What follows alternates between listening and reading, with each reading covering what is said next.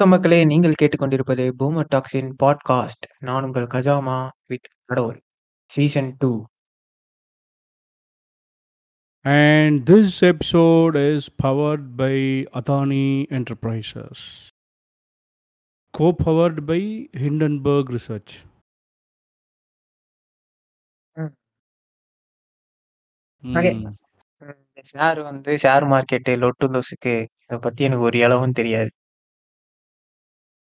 Okay. இன்னும் என்னன்னா, எனக்கு வெறும் பேசிக்ஸ் தான் தெரியும். பேசிக்ஸ்னா என்னன்னா வந்து புட்டுனா என்ன? கால்னா என்ன? ஷார்ட்னா என்ன? லாங்னா என்ன? மிட்னா என்ன? ம். புல்லுனா என்ன? ஓகே. இவ்வளோதான் தெரியும்.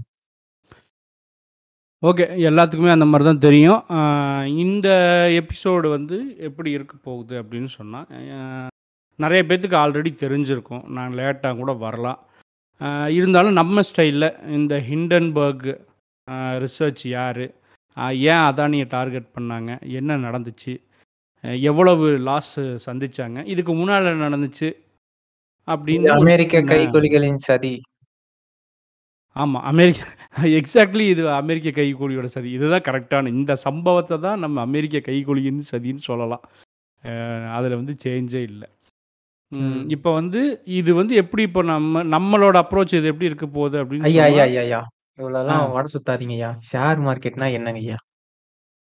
அ ஷேர் மார்க்கெட்டுங்கிறது ரொம்ப சிம்பிள். ஒரு கம்பெனி இருக்கு. அ பிரைவேட் லிமிடெட் நம்ம வந்து பேசிக்கா வந்து எல்லாருமே என்ன பண்ணுவாங்க, ஒரு ப்ரொப்ரைட்டர்ஷிப்ல இருப்பான். அப்புறம் பார்ட்னர்ஷிப். அதுக்கப்புறம் limited liability partnership, private limited, public limited. Public லிமிட்டட்னு போகும்போது, நம்ம வந்து 25% ஆஃப் கம்பெனியோட ஷேர்ஸை வந்து ஹோல்டு பண்ணிட்டு, நமக்கு வந்து அதுக்குன்னு சொல்லி ஒரு மா சிஏ அதுக்கு நிறைய ப்ரொ ப்ரொசீஜர்ஸ் இருக்குது ஃபினான்ஷியல் ப்ரொசீஜர்ஸ். இதெல்லாம் பண்ணி இந்த கம்பெனி இவ்வளவு ஒர்த்து அப்போ இந்த கம்பெனி இவ்வளவு ஷேர்ஸை வந்து ரிலீஸ் பண்ணலாம் பப்ளிக்கில் அப்போது அந்த பப்ளிக் வந்து அந்த ஷேர்ஸை வந்து வாங்கலாம். அத ஐபிஓன்னு சொல்லுவாங்க. Initial public offering. அந்த ஷேர்ஸ. வாங்குவாங்க. வாங்கி அவங்க ஹோல்டு பண்ணுவாங்க. இப்ப இந்த ஷேர்ஸ் வாங்குறதுனால எப்படி நமக்கு ப்ராஃபிட் கிடைக்கும் அப்படின்னா, அந்த கம்பெனியோட சக்சஸ். அ புதுசு புதுசா பிசினஸ் ஸ்டார்ட் பண்றது. ஒவ்வொரு ஃபினான்ஷியல் இயர்லயும் அவன் ஃபைல் பண்ணக்கூடிய பேலன்ஸ் ஷீட்டு, அவனோட profit and losses, P and L statement, எவ்வளோ பிசினஸ் பண்ணாங்க? எப்படி வந்து ப்ராஃபிட் இன்கிரீஸ் பண்ணியிருக்காங்க? என்னலாம் புது பிசினஸ் அக்வயர் பண்ணியிருக்கிறாங்க? இந்த மாரி ஸ்டேட்மெண்ட்ஸ் எல்லாம் வச்சு எப்பவுமே ஷேர் வந்து வேல்யூ ஏற ஆரம்பிக்கும். ஏன்னா, அவன் ப்ராஃபிட் ஏறும்போது கண்டிப்பாக கம்பெனியோட வேல்யூவும் ஏறும். அப்படி வந்து இப்போ நான் இருபது ரூபாய்க்கு இன்றைக்கி ஒரு எக்ஸாம்பிளுக்கு பூமர் டாக்ஸோட ஷேர் ப்ரைஸ் இருபது ரூபா இன்றைக்கி நான் வாங்கியிருக்கேன். நாளைக்கு பூமர் டேக்ஸ் வந்து டாப் 100ல வருது, டாப் 10ல போகுது, வேர்ல்ட் நம்பர் ஒன்னாக போகுது.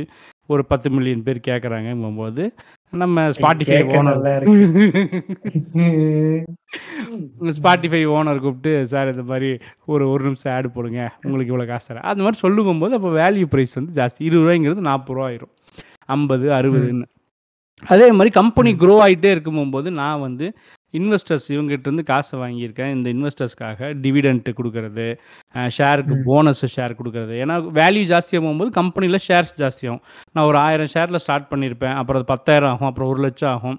அப்போ அந்த ஷேர் ஹோல்டர்ஸ்க்கு வந்து போனஸ் குடுக்கறது. அதுக்கப்புறம் அந்த ஃபேஸ் வேல்யூவ பிரேக் பண்ணி அதில ஒரு போனஸ் குடுக்கறது. இதெல்லாம் வந்து ஒரு ப்ரொசீஜரா போயிட்டுருக்கும். ஸோ இதுதான். Share market. இங்க ஷேர் மார்க்கெட் இப்படி தான் வந்து சரி, இப்போ. வந்து ஷேர் மார்க்கெட் ஃபங்ஷன் ஆகுது இத பத்திலாம் சொன்னீங்கல்ல. இதெல்லாம் யார்கிட்ட இருந்து ஃபங்ஷன் ஆகும்? யார் இத வந்து டிசைட் பண்றா? கவர்ன்மெண்ட் டிசைட் பண்ணுதா? இல்ல இதுக்குன்னு தனி குரூப் இருக்கா? இதுக்குன்னு தனியா கவர்ன்மெண்ட் ஃபார்ம் பண்ண குரூப் ஒண்ணு இருக்கு. அ அப்படி சொல்லுங்க. யார்? அதான் அதான் வந்து securities and exchange board of India. SEBI. அப்படின்னு ஷார்ட் ஃபார்ம்ல சொல்லுவாங்க. செபி. வந்து ரெகுலேஷன்ஸ் வச்சிருப்பான். என்னலாம் பண்ணணும்? ஏதெல்லாம் பண்ணணும்? அப்படின்னு. அவங்களோட. ரெகுலேஷன்ஸ்ல தான் நம்ம வந்து அத பண்ண முடியும். செபியோட ரெகுலேஷன்ஸ் படி 2 மார்க்கெட் இருக்கு. ஒண்ணு வந்து. நேஷனல் ஸ்டாக் எக்ஸ்சேஞ்ச், ஒண்ணு வந்து பாம்பே ஸ்டாக் எக்ஸ்சேஞ்ச். இது 2லயும் லிஸ்ட் ஆகுறதுக்கு தனித்தனி ப்ரொசீஜர்ஸ் இருக்குது. ம். நெறைய கம்பெனி 2லயும் லிஸ்ட் ஆகும். சில கம்பெனி ஏதோ 1ல மட்டும் லிஸ்ட் ஆவாங்க. அதெல்லாம் வந்து பெரிய கம்பெனி, ரொம்ப பெரிய காங்க்ளோமெரேட் பயங்கரமான ஒரு குரோத் இருக்கிற கம்பெனிஸ் மேக்ஸிமம் என்எஸ்சில லிஸ்ட் ஆவாங்க. அ பெருசா அவ்வளோ நேஷனல் லெவல்ல பிசினஸ் இல்லாதவன்லாம் பிஎஸ்சில லிஸ்ட் ஆவான். அது வந்து பாம்பே ஸ்டாக் எக்ஸ்சேஞ்ச் தனியா ஃபங்ஷன். அப்போ நமக்கு வந்து இது வரும். நம்ம வந்து சென்செக்ஸ் அப்படின்னு சொல்லி ஒன்று இருக்கும் அது வந்து பார்த்தீங்கன்னா பிஎஸ்சி நோக்கி போயிட்டுருக்கோம் என்எஸ்சி அப்படிங்கிறதுல வந்து நிஃப்டின்னு சொல்லி ஒரு பாயிண்ட் பார்ப்போம் இந்த ஸ்டாக் மார்க்கெட். இருக்கவங்களுக்கு அந்த நிஃப்டிங்கிறதெல்லாம் இருக்கும் நிஃப்டிங்கிறது வந்து நேஷ்னல் ஸ்டாக் எக்ஸ்சேஞ்சிலேருந்து வர்றது நிஃப்டி ஃபிஃப்டிம்பாங்க அதாவது நேஷ்னல் ஸ்டாக் எக்ஸ்சேஞ்சில் டாப் பர்ஃபார்மிங் ஃபிஃப்டி கம்பெனிஸை வந்து ப்ளூ சிப் கம்பெனிஸ் அப்படின்னு. அதுக்கு நேம் வச்சு அந்த ப்ளூ சிப் கம்பெனிஸை வச்சு தான் அந்த மார்க்கெட்டோட மூமெண்ட்டே இருக்குங்கிற ரேஞ்சில் இருக்கும் அந்த கம்பெனிக்குள்ள ஏதாவது ஒன்று செருப்படி வாங்குச்சுன்னா மார்க்கெட்டே கீழே இறங்கும் ம். அப்படி ரெண்டு கம்பெனி அதானியோடது வந்து நிஃப்டியில் இருக்குது! அதானி. என்டர்பிரைசஸ் ஒன்று அதானி போர்ட்ஸ் அண்ட் பவர்னு நினைக்கிறேன் மொத்தம் ரெண்டு கம்பெனியை வந்து லிஸ்ட் பண்ணியிருக்கான். நிஃப்டி ஃபிஃப்டியில் இருக்குது. ஸோ மார்க்கெட்டை வந்து அது புல் பேக் பண்ணும் அப்படிங்கிற பயத்தில் தான் எல்லாருமே வந்து பிளட் பாத் அப்படிங்கிற அந்த வார்த்தையை பயன்படுத்துறது. ரத்த குளியலாக போகுதுங்கிறது ஏன் அப்படின்னு சொன்னால் என்றைக்குமே நம்ம அந்த ஸ்டாக் மார்க்கெட்டோட கலர் வந்து ரெண்டே கலர் தான். ஒன்று வந்து க்ரீன் ஒன்று வந்து ரெட் ஆமாம் சிவப்பு. ஆமாம் பாசிட்டிவாக போச்சுன்னா பச்சை நெகட்டிவாக போச்சுன்னா ரெட்டு இது ரெண்டே கலர் தான். அதுக்கப்புறம் ஃபுல்லாக க்ரீனில் போயிட்டு இருக்கும்போது அதை வந்து புல்லிஷ் மார்க்கெட்டுன்னு சொல்லுவோம். ரெட்டில் போயிட்டு இருந்தால் அது பேரிஷ் மார்க்கெட் பேர்னா கரடி. கரடி ரொம்ப. ஸ்லோவான மிருகங்கிறதுனால அது பேரிஷ் மார்க்கெட் அது புல்லிஷ் மார்க்கெட்டுன்னு சொல்லுவோம். இவ்வளோதான் பேர். அண்ட் புல் அப்படிங்கிறது. இப்போ இதுக்குள்ளே இன்னும் போனோம்னா கிளாஸ் எடுக்கிற மாதிரி ஆயிரும். ஷேர் மார்க்கெட் ரொம்ப வர ரொம்ப நிறைய இருக்குது அதுக்குள்ளே. நம்ம ரொம்ப அதுக்குள்ளே டெப்த்தாக போகணும். ஒரு காமன் பேசிக் அண்டர்ஸ்டாண்டிங் இவ்வளோதான் ம். இப்போ அஹ், அடுத்த ஸ்டெப்பு போகிறதுக்கு முன்னால் இப்போ நம்ம என்ன பார்க்கலாம் அப்படின்னா ஹிண்டன்பர்க் யார். அவ்வளோதான் யார் அவர்? யார் அவர்? ஹிண்டன்பர்க் வந்து என்ன பண்ணுறாங்க அப்படின்னா. ஃபஸ்ட்டு வந்து இந்த ஹிண்டன்பர்க்குங்கிற நேமே வந்து சுவாரஸ்யமாக எடுத்துகிட்டு வந்தது என்னன்னு கேட்டால் அது வந்து ஒரு ஏர்ஷிப் ஓகே. மாம்ஸ் அது என்ன தெரியுதா பெரிய பலூன் மாதிரி வச்சு காத்தடிச்சு. அதுக்குள்ள ஆள் ஏற்றி கூட்டு போகிறது அந்த பழைய காலத்தில் பழைய பாப்பாய் கார்ட்டூன்ல வருமே அதானே? ஆமாம் அந்த மாதிரி ஒரு ஏர்ஷிப்போட நேம் தான் வந்து ஹிண்டன்பர்க் ம். அந்த ஹின் அது இது வந்து ரெண்டு பெயர் காரணம் இருக்குது ஆனால் அவங்களே சொல்கிறது வந்து இந்த ஹிண்டன்பர்க்குங்கிற நேம் வந்து இந்த ஏர்ஷிப்போடது அது ஒரு மிகப்பெரிய டிசாஸ்டர் அந்த ஹிண்டன்பர்க்குங்கிற இந்த நேம் அந்த ஏர்ஷிப்புக்கு வச்சதுக்கு ரீசன் அப்படின்னா இது வந்து ஜெர்மனில் தான் அந்த ஏர்ஷிப் ஆக்சிடென்ட் ஆச்சு. ஜெர்மனில் கண்டுபிடிச்ச ஷிப்பு ஜெர்மனில் பில்ட். பண்ணது. அந்த. ஜெர்மனில் வேர்ல்டு வார் ஒன்னோட மிகப்பெரிய ஒரு ஹீரோவாக பயங்கரமாக அந்த நாடு கொண்டாடின ஒரு மிகப்பெரிய மிலிட்ரி ஹீரோ மிலிட்ரி பர்சன் அந்த ஆள் தான் இந்த நினைச்சேன், நினைச்சேன்.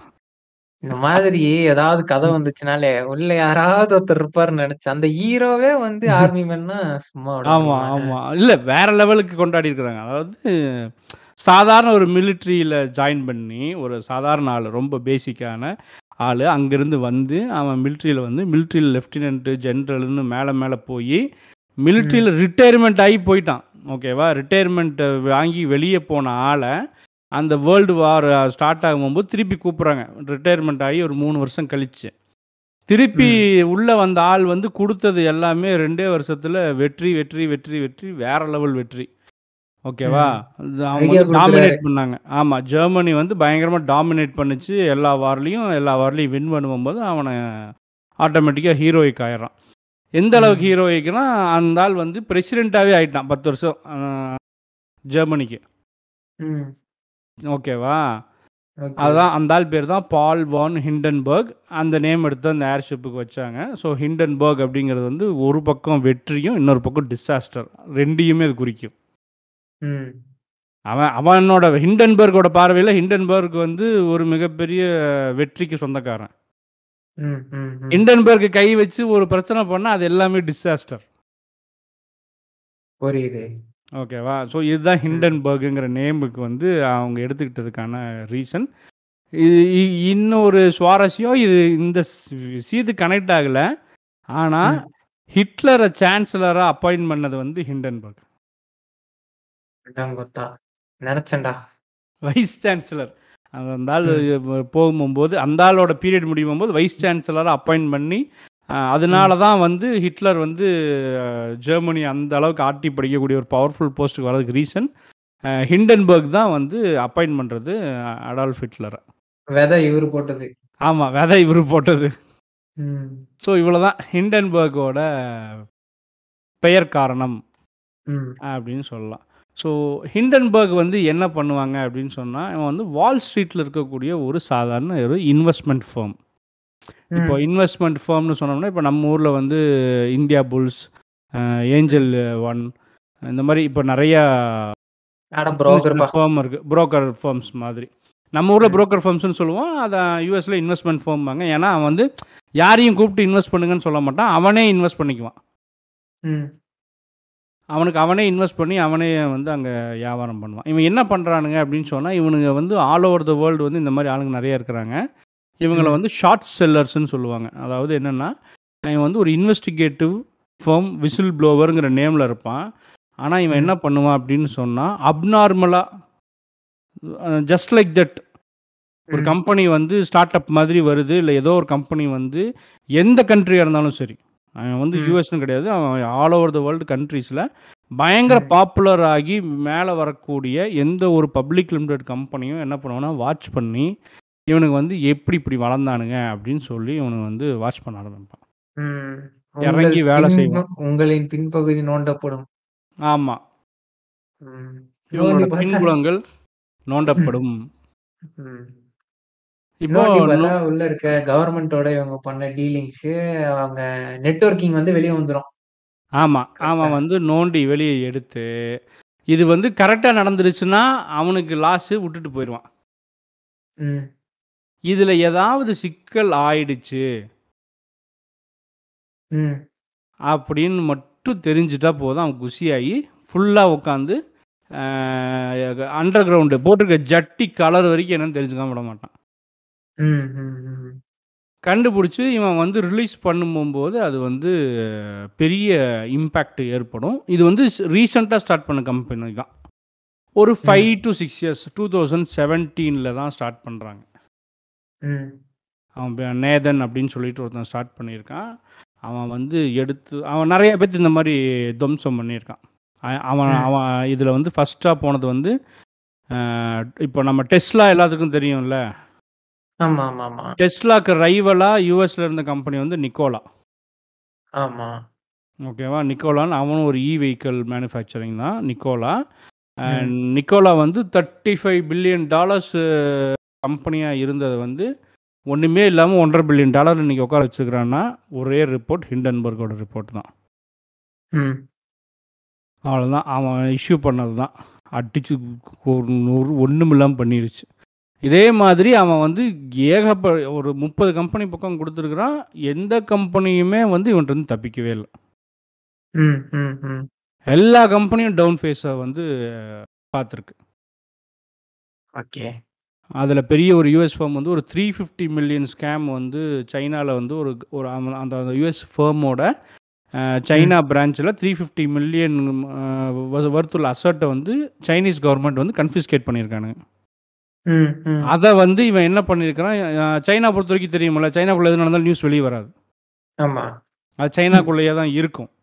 இப்போ ம். இது வந்து அந்த அமெரிக்கன் ஃபார்முக்கு ரொம்ப சாதகமாக போயிடுச்சு. அவன் டிஸ்க்ளோஸ் பண்ணாமல் அவன் பிஸ்னஸை வந்து வெற்றிகரமாக அவனே வந்து சூப்பராக போகுது. பிஎன்எல் எல்லா ஸ்டேட்மெண்ட்டையும் இவனே மேனிப்புலேட் பண்ணி ப்ரெசென்ட் பண்ணி கொண்டு போயிட்டுருக்கிறான். இவனுக்கு கண்டுபிடிச்சிட்டானுங்க அதை. ம் ம், கண்டுபிடிச்சி சொல்லி ஆசிட்டிஸ் அட்டி துவம்சம் அந்த கம்பெனியும் முடிச்சு விட்டாங்க இப்படி தான் வந்து வரான். ஏன் இவன் வந்து அதானி பக்கம் வந்து பார்க்கணுங்கிற அவசியம் இருக்குது ஏன்னா அமெரிக்காக்காரன் எங்கேயோ இருக்கான். இவன் எங்கேயோ இருக்கான். அவன் ஏன் இங்கே வந்து இவனை வந்து பார்க்கணும் அப்படின்னா என்னோட பாயிண்ட்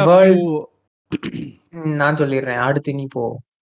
ஓகே விஷயம் என் எனக்கு என்ன தோணுச்சுன்னா நம்ம யூடியூப் எனக்கு உருட்டுற மாதிரி ஒரு இந்தியன் வந்து மேல வந்து நிக்கிறது இந்த ஆளும் வர்க்கத்திற்கு பிடிக்கவில்லை. அதனாலதான் வந்து இந்தியா மேல இருந்த காண்டுல வன்மத்துல இப்படி பண்றாங்க. ஐயா பாரிசாலன் ஐயா நீங்களா? கான்ஸ்பிரசி. ஓகே கான்ஸ்பிரசி நிறைய சொல்லலாம். கான்ஸ்பிரசி வைஸ் வந்து அம்பானி வந்து ஹிண்டன்பர்க்குக்கு பணம் கொடுத்து இது மாதிரி பண்ண சொல்லியிருக்கலாம். இல்ல ஒரு இந்தியன் வளர்ந்து வரது பிடிக்காம அமெரிக்க அரசாங்கமே ஹிண்டன்பர்க்கை கைக்கூலி ஆக்கியிருக்கலாம். இதெல்லாம் கான்ஸ்பிரசி. கான்ஸ்பிரசி ம். இல்லாம என்ன பண்ணலாம் அப்படின்னு சொன்னா, அவன் ஒரு இன்வெஸ்ட்மென்ட் ஃபர்ம், ஒரு ஷார்ட் செல்லிங் பண்றவன். இதுவரைக்கும் வந்து அ அதானி வந்து எப்போதுமே வந்து ஒரு லோவர் ப்ரொஃபைல் மெயின்டெயின் பண்ணிட்டுருந்த ஆளு. ரொம்ப லோவர் ம். ப்ரொஃபைல்லே வச்சிருந்தவன். அவன் வந்து லைம் லைட்டுக்கு வரவே மாட்டான். இதுவரைக்கும் எதுவுமே நடக்கல. ஆல் ஆஃப் த சடனா 3 வருஷத்துல ம். 800% குரோத். 800% நெட் வொர்த்த வந்து குரோத் பண்ணியிருக்கான். அதாவது 800 அப்படின்னு சொல்றது ரொம்ப ஈஸியா இருக்கும். ஓகேவா? இப்ப என்னன்னா, நம்ம இந்த சொல்லுவானுங்கல்ல இந்த கம்னாட்டி பசங்கள்லாம். டிஎம்கே கவர்மெண்ட்டுக்கு சப்போர்ட்டா பேசினாலோ, திராவிடம் பேசினாலோ 200, 200, 200ன்னு. அதாவது அவன ம். பொறுத்தவரைக்கும் என்னன்னா, இங்க வந்து ஒரு 1 1/2 கோடி பேர் பேசுறானுங்கன்னா, 1 1/2 கோடி பேருக்கும் ரூ. 200 குடுக்குறான்பானுங்க. அவன். அவனுங்க வந்து ரூ. 1 குடுத்தாலே ஒரு நாளைக்கு ரூ. 1 1/2 கோடி ரூவா செலவாகும். ரூ. 200 போட்டா எத்தன கோடி செலவாகும்? பணம் முதல்ல இருக்கா இங்க? அதெல்லாம் பேசிக்க மாட்டான். இந்த கமெண்ட் போட்டா கூட. 200 கிரெடிட்டட். அண்ணாமலை கூட பேசுனான்ல, "அண்ணே, அண்ணே அறிவாலயத்துல இன்னைக்கு உங்களுக்கு ஒரு ரூ. 1500 தர சொல்றேன். சந்தோஷமா போங்கண்ணே." அந்த அந்த மாதிரி இது வந்து எங்க வேணா அப்படியே பேசிட்டே இருக்கலாம். காசு குடுப்பானுங்க, அவன் பண்றான், இவன் பண்றான் அப்படின்னு சொல்லி. அ 800 பர்சன்டேஜ் அப்படிங்கிறது இந்த நம்பர்ஸ். நான் ஏன் இத சொன்னேன், அந்த விஷயத்த சொன்னேன்னா, இந்த நம்பர்ஸ் நம்பர்ஸ் சொல்றது ஈஸியா இருக்கும் வாயில. ஆனா ஆக்சுவல் நம்பர்ஸ் நம்ம கணக்கு பண்ண முடியாது. இது 800% அப்படிங்கிறது சொல்றதுக்கு ரொம்ப ஈஸி. ஆனா இத நம்ம வந்து இப்படி கிராஃப் மாரி வச்சு பார்த்தோம்னா, அவனோட ம். ரூ. 1,00,00,000 அப்படிங்கிற சொத்து 2019ல ரூ. 1,00,00,000 இருந்த சொத்து 3 வருஷம் ம். கழிச்சு 2022ல அது 800 கோடி ஆகுது. That is எயிக் 800%. 1,00,00,000 800 கோடி ஆகுது. அப்ப ஒரே அவனுக்கு 100 வருஷத்துல. 3 வருஷம் டோட்டலா. ம். 3 வருஷத்துல. 3 வருஷத்துல ஸ்பேன் ஆஃப் 1000 டேஸ் அவன் வந்து பார்த்தீங்கன்னா, 800 1 க்ரோர்ங்கிறது 800 க்ரோர்ஸ்னா, அப்போ என்ன ரேஞ்சுக்கு? அப்ப அவன்கிட்ட அவன் ஆல்ரெடி வந்து மல்டி மில்லியனியர். ஒரு 100 கோடி வச்சிருக்கிறான் அப்படின்னு சொன்னா, அது எத்தனாயிரம் கோடி ஆயிருக்கும்? ம். இப்படி தான் என்ன பண்றான்னா, ஜெஃப் பெசோஸ் பின்னால போறான். எலான் மஸ்க் பின்னால போறான். எல்லாத்தையும் தள்ளிட்டு நம்ம ஆள் வந்து வேர்ல்ட்ஸ் 3 ரிச்செஸ்ட் மேன் அப்படின்னு வந்து உட்கார்றாரு. இவனுக்கு வந்து இப்போ இந்த மாதிரி ஒரு இன்வெஸ்ட்மென்ட் ஃபர்மா, விசில் ப்ளோவரா, ஃபினான்ஷியல் கிரைம மட்டுமே வச்சு சம்பாரிக்கக்கூடிய ஒரு ஃபர்ம் என்ன பண்ணும்? இவன் மேல கண்ணு வைக்குமா? வைக்காதா? கண்டிப்பா வைக்கும். ய யோசிப்பான். எவன்டா இவன் ஃபோர்ப்ஸ்ல வர்றான்? யார் இவன்? எங்கிருந்து வந்தான்? எதுக்கு இவ்வளோ வேகமா எப்படி ஒரு கம்பெனி வளருது? என்ன விஷயம்னா, அதானி கிட்ட ஒரே பிரச்சனை என்னன்னா, அதானி கிட்ட அசெட் கிடையாது. அதானி ம். இந்த 800% குரோத்துங்கிறது என்ன வச்சுன்னா, எல்லாமே வெறும் ஷேர் மார்க்கெட்ல இருக்க ஷேர்ஸோட வேல்யூ தான். ம். வேற எதுவுமே கிடையாது. வேல்யூனால மட்டுமே தான் அவன் வந்து மேல வந்திருக்கான். அசெட் கிடையாது அவன்கிட்ட. ம். அசெட்னா இப்ப எனக்கு 10 வீடு இருக்கு, 10 கார் இருக்கு, தோட்டம் இருக்கு, தொறவு இருக்கு, எஸ்டேட் இருக்கு. இப்ப நம்ம மம்மி இருக்குதுல்ல, இரும்பு லேடி. அது மாரி வந்து ஒரு. மலையவே நான் வாங்கி வச்சிருக்கிறேன் கொடநாட்டுல. 2000 ம். ஏக்கர். அந்த மாரி அசெட் இல்ல. அசெட். பேக்டா இவன் வந்து வரல. இவன்ட்ட வெறும் ஷேர் மார்க்கெட்டோட வேல்யூல தான் இவன் மேல வந்திருக்காங்கும்போது, அவனுக்கு ஷேர நோண்டுறானுங்க. இதுதான் வந்து. ஒரு ஆக்சுவல் வியூவா இருக்கணும். ஓகே. எனக்கு இப்போ ஒரு டவுட் வருது. விஷயம் என்னன்னா, இப்போ அது ஒரு வந்து அது ஒரு கம்பெனி. சரியா?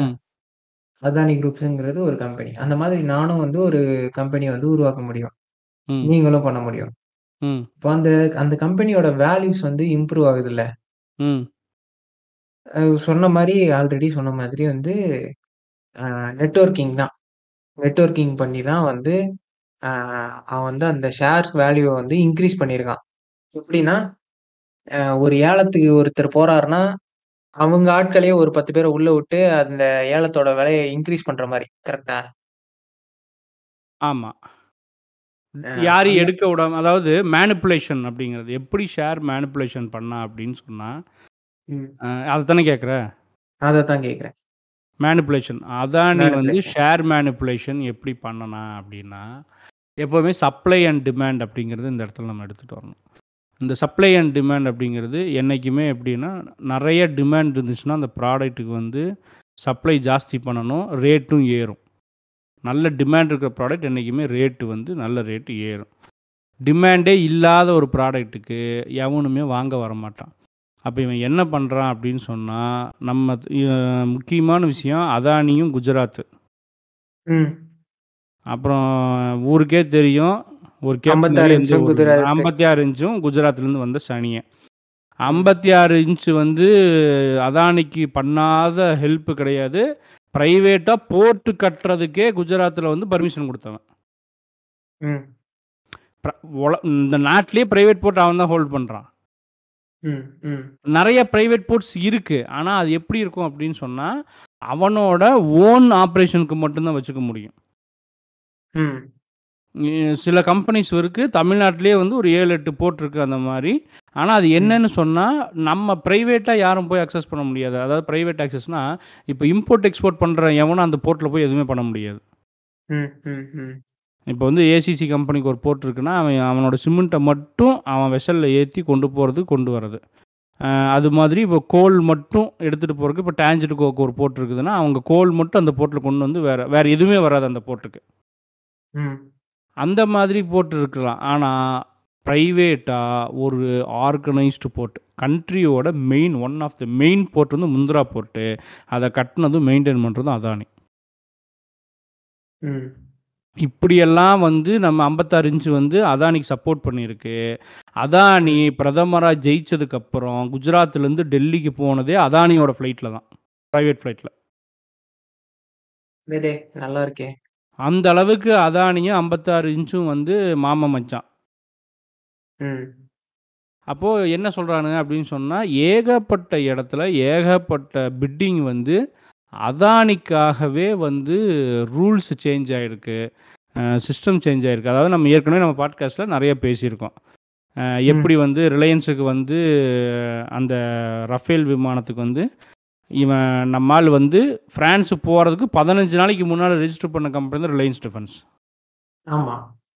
அது ஏற்கனவே நம்ம டிஸ்கஸ் பண்ணியிருக்கோம். அதே மாதிரி இந்த இடத்துல நெறைய ரூல்ஸ பெண்ட் பண்ணி, சேஞ்ச் பண்ணி, இருக்கிற ரூல்ஸ கம்மி பண்ணி, புது ரூல் இப்படியெல்லாம் போட்டு அதானிக்கு வந்து ஏகப்பட்ட டிரான்சாக்ஷன், ஏகப்பட்ட ஆஃபர்ஸ் வந்து நம்ம 56 இன்ச் பண்ணியிருக்கு. இதனால நெறைய பிசினஸ் அக்வயர் பண்ணிட்டே இருக்கும்போது, ஒரு நல்ல பேரு ஊருக்குள்ள நல்ல பிசினஸ் பண்றாங்க, பயங்கரமா டெவலப் ஆகுறாங்க அப்படிங்கிறது அதானிக்கு பத்தல. இல்ல. இன்னும் நெறையா வேணும்னு என்ன பண்றான், ஷெல். கம்பெனிஸ் ஃபார்ம் பண்றான். ம். இப்போ இந்த இடத்துல வந்து இந்த டோட்டலா இந்த டாபிக்க ஹால்ட் பண்ணிட்டு, ஷெல் கம்பெனிஸ் நெறைய பேத்துக்கு டவுட் இருக்கும். அது என்ன கருமம்னு தெரியல. ஷெல் கம்பெனிஸ், ஷெல் கம்பெனிஸ்ன்னு சொல்றானுங்க. இது எதுக்கு? அது எப்படி ஃபார்ம் பண்ணலாம்? இது பாசிபிளா இல்லையா? இத மட்டும் எக்ஸ்பிளைன் பண்ணிடுறோம். இப்போ இந்த ஷெல். கம்பெனிஸ் அப்படின்னா ஒண்ணும் இல்ல. ரெடிமேடா இருக்கும். சில கண்ட்ரில. மொரி இது வந்து இது வந்து டாக்ஸ் ஹெவன் கண்ட்ரீஸும்பாங்க. இது வந்து.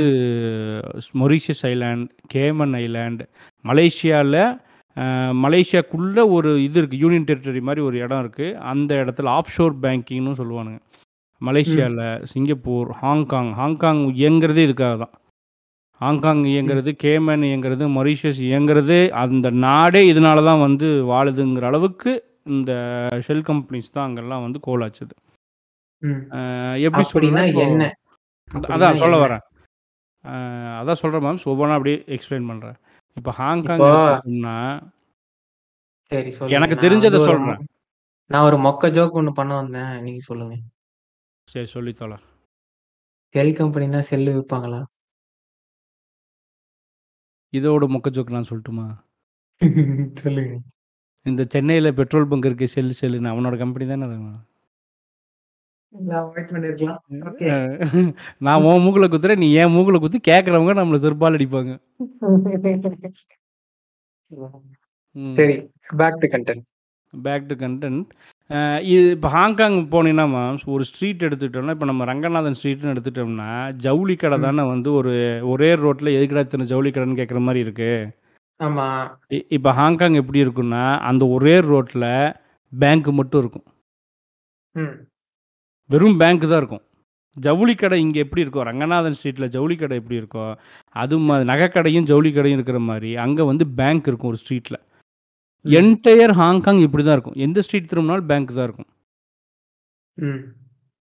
ஹெச்எஸ்பிசி ஆப்போசிட்ல ஆப்போசிட்ல வச்சிருப்பான். கேட்டா அது வந்து ஹெச்என்ஐ பேங்கிங், இது கார்ப்பரேட் பேங்கிங், அது இண்டிவிஜுவல் பேங்கிங், இது பிரீமியம் பேங்கிங். ஒரே ரோட்ல ஒரே காம்ப்ளெக்ஸ்ல கூட 4 வச்சிருப்பான். ஆனா 4 வேற வேற பேங்க்குன்னு அப்படின்னு சொல்லுவான். வேற வேற மாரி நடத்துவானு. அ இது எதுக்கு இத்தன பேங்க் அங்க இருக்கு அப்படின்னு சொன்னா, அங்க வந்து தான் வந்து இந்த ஷெல் கம்பெனிஸ் அப்படிங்கிற விஷயம் வருது. என்ன ஷெல் கம்பெனிஸ் அப்படின்னு சொன்னா, அதுக்கு வந்து உனக்கு வந்து தனியா ஆஃபீஸ் தேவையில்ல. உனக்கு அதில வேலை இத்தன பேர் வேலை செய்யணுங்கிற அவசியம் இல்ல. உனக்குன்னு. தனி அட்ரஸ் எதுவுமே தேவையில்ல. ஒரு. சாதாரண ஒரு என்ன சொல்றது? ஒரு செக்ரட்டரி ஆஃபீஸ். நம்ம ஊர்ல செக்ரட்டரின்னு சொல்லுவோம்ல. ஜெனரல் செக்ரட்டரி, செக்ரட்டரி அட ஈஸியா சொல்லணும்னா அக்கவுண்ட் சார்ட்டர்ட் அக்கவுண்டன்ட்ப்பா. சரி. நமக்கெல்லாம் இன்கம் டாக்ஸ் ஃபைல் பண்ணி குடுக்குறதுக்கு ஒரு சார்ட்டர்ட் அக்கவுண்டன்ட் இருப்பான்ல. ஆமா, ஆமா. இருப்பாங்க. அதே மாதிரி அந்த ஊர்லயும் ஒரு சார்ட்டர்ட் அக்கவுண்டன்ட் இருப்பான். அவன் என்ன. பண்ணுவான்னா, ஆல்ரெடி இந்த கம்பெனிஸ வந்து புது அங்க வந்து ரொம்ப ஈஸியா வந்து ஒரு பப்ளிக் லிமிடெட் கம்பெனிய நம்ம வந்து பண்ணிறலாம். நீ லிஸ்ட் ம். பண்ணணுங்கிற அவசியம் கிடையாது. கம்பெனிய. ரெடி பண்ணிறலாம். அது ஒரு பேர் வச்சுக்குவான். XYZ limited company. அதில வந்து இத்தன. ஷேர்ஸ், இத்தன ஷேர்ஸ், இத்தன ஷேர்ஸ்ன்னு போட்டு வச்சுக்கிட்டு, என்ன. எல்லாம் ரெடி பண்ணி ஒரு சூட்கேஸ் மாரி போட்டு பக்காவா எல்லாம் வச்சிருப்பானுங்க. இப்ப நீ. போற. நீ போயிட்டு இப்போ வந்து ஸ்டார்ட்டிங் ஒரு ஒரு ஆரம்ப ஒரு லிமிடெட் கம்பெனி வாங்குறதுக்கு ஆகக்கூடிய ஆரம்ப செலவு ரூ. 85 ரூ. 85,000 வெளிய ஃபாரின்ல 85,000த்துல ஆரம்பிச்சு, அது வந்து எத்தன கோடி வரைக்கும் வேணாலும் போலாம். ஆனா ஆரம்பமே ரூ. 85,000க்கு ஒரு ஷெல் கம்பெனிய ஃபார்ம் பண்ணிற முடியும். போய். 85,000 குடுத்தோம்னா, உன் பேருல ஒரு லிமிடெட் கம்பெனிய குடுத்துருவான். அதுக்கு 100% ஷேர்ஸையும் உனக்கே ட்ரான்ஸ்ஃபர் பண்ணிருவான். அவன் பேர்ல இருந்து. அப்போ ம். 100% ஓன்டு வந்து நீயே கம்பெனி ரெடியா இருக்கும். ஏற்கனவே வச்சிருப்பான். 2 வருஷத்துக்கு முன்னால, 3 வருஷத்துக்கு முன்னால ரெஜிஸ்டர் பண்ணி. நீ எந்த மாதிரி கேட்குற, என்ன ஆக்டிவிட்டிக்கு கேட்குறியோ அதுக்கு தகுந்த மாரி அவன் வச்சிருப்பான். அப்படியெல்லாம் இல்ல, நான் சொல்ற பேர்ல புதுசா பண்ணி குடுன்னு சொன்னாலும், ஒரே. வாரத்தில பண்ணி குடுத்துருவான். எல்லாமே ரெடிமேடா இருக்கும். 1 வீக்ல உன் கையில வந்து சீல் மொதற்கொண்டு, அங்க ஷேர் சர்டிஃபிகேட்ல வந்து பிரஸ் இந்த மெட்டல் சீல் வந்து பிரஸ் பண்ணி இம்ப்ரஷன்லாம் வச்சு குடுப்பாங்க. ஷேர் சர்டிஃபிகேட்ல. அந்த சீல் அந்த மெட்டல் சீல் முதற்கொண்டு எல்லாமே செவன் டேஸ்ல உங்கள் கை கொடுத்துருவானுங்க நான் சொல்றது மிக மிக அதிகபட்சம். The highest time seven days three to four டேஸ்ல எல்லாத்தையும் கொடுத்துட்ருக்குறோம் அதுதான் இப்போ நடந்துட்டு இருக்கு. இது வந்து சிங்கப்பூர்லேயும் கிடைக்கும், மலேசியாவில் கிடைக்கும், மொரீஷியஸில் கிடைக்கும், கேமன் ஐலாண்டில் கிடைக்கும். இன்னும் வந்து ஆஃப்ரிக்கன், கரீபியன் ஐலேண்ட்ஸ் இந்த மாதிரி ஏகப்பட்டது இருக்குது பனாமா இருக்குது பனாமா பேப்பர்ஸ்னே நம்ம ஊர்ல ஒரு ஸ்கேம் இருக்கு. இந்த மாரி கண்ட்ரி இருக்கு. எல்லா கண்ட்ரிலயும் யுஎஸ்லயும் கிடைக்கும். துபாய்ல. துபாய்ல வந்து இப்ப நீங்க சும்மா கூகுள்ல செக் பண்ணாலே போதும். Ras Al Khaimah free zone, Al Karama free zone இந்த மாரி ஏகப்பட்ட free zones in United Arab எமிரேட்ஸ்ன்னு போட்டீங்கனாலே ஒரு இத்தன ஃப்ரீ ஜோன் வரும். அதில எல்லாம் ஈஸியா ம். கம்பெனி கிரியேட் பண்ணிக்கலாம். கம்பெனிய கிரியேட் பண்ணிட்டு, எக்ஸ்போர்ட் பண்றேன், அ இம்போர்ட் பண்றேன், அந்த கண்ட்ரிலேருந்து இத கொண்டு வரேன், இந்த கண்ட்ரிக்கு இத அனுப்புறேன்னு சொல்லி, இவனுங்களே ரூட் பண்ணிக்கலாம். இங்க இருக்கிற ஒரு மிகப்பெரிய விஷயம் என்னன்னா, ம். ஹாங்காங்ல இருந்துட்டு நான் எதையும் அந்த ஊரே சென்னை அளவு தான் இருக்கும். அந்த நாடே. ம். ஆனா, அதுக்குள்ள அங்கிருந்து வந்து லட்சக்கணக்கான கோடி எக்ஸ்போர்ட் ஆகும், இம்போர்ட் ஆகும். எப்படி அப்படின்னு கேட்டா, அங்க வாங்கி விக்க ம். வேண்டிய அவசியம் இல்ல. ஹெட் ஆஃபீஸ் மட்டும் தான் அங்க. பில்டிங் சென்டர் மட்டும் தான் அங்க. என்ன பண்ணுவான்னா, நான் துபாய்ல வாங்குறேன், சென்னையில டெலிவரி குடுத்துரு அப்படின்னு சொல்லி இத குடுத்துக்கலாம். இந்த மாதிரி நம்மால பில் பண்ண முடியும்.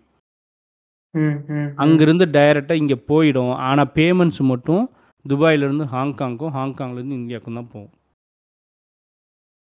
பேமெண்ட்ஸ் இந்த வழியா போகும். கூட்ஸ் டைரக்ட்டா இப்படி போய்க்கும். இந்த மாதிரியான ரூட்டிங்ல, அது போக ஹவாலா பணத்த, இப்போ இந்த மாதிரியான டாக்ஸ் ஹேவன் கண்ட்ரீஸ்ல ஷெல் கம்பெனிஸ வந்து வச்சு உயிர் வாழ்ற நாட்ல, நீ எவ்வளோ பணத்த வேணாலும் கொண்டு போய் டெபாசிட் பண்ணலாம். அவன் சோர்ஸ் கேட்கவே மாட்டான். அவன் சோர்ஸே கேட்க மாட்டான். எல்லா கண்ட்ரியும் அக்செப்ட் பண்ணிக்குவான். எந்த. கண்ட்ரி காசு குடுத்தாலும் அக்செப்ட் பண்ணுவான்.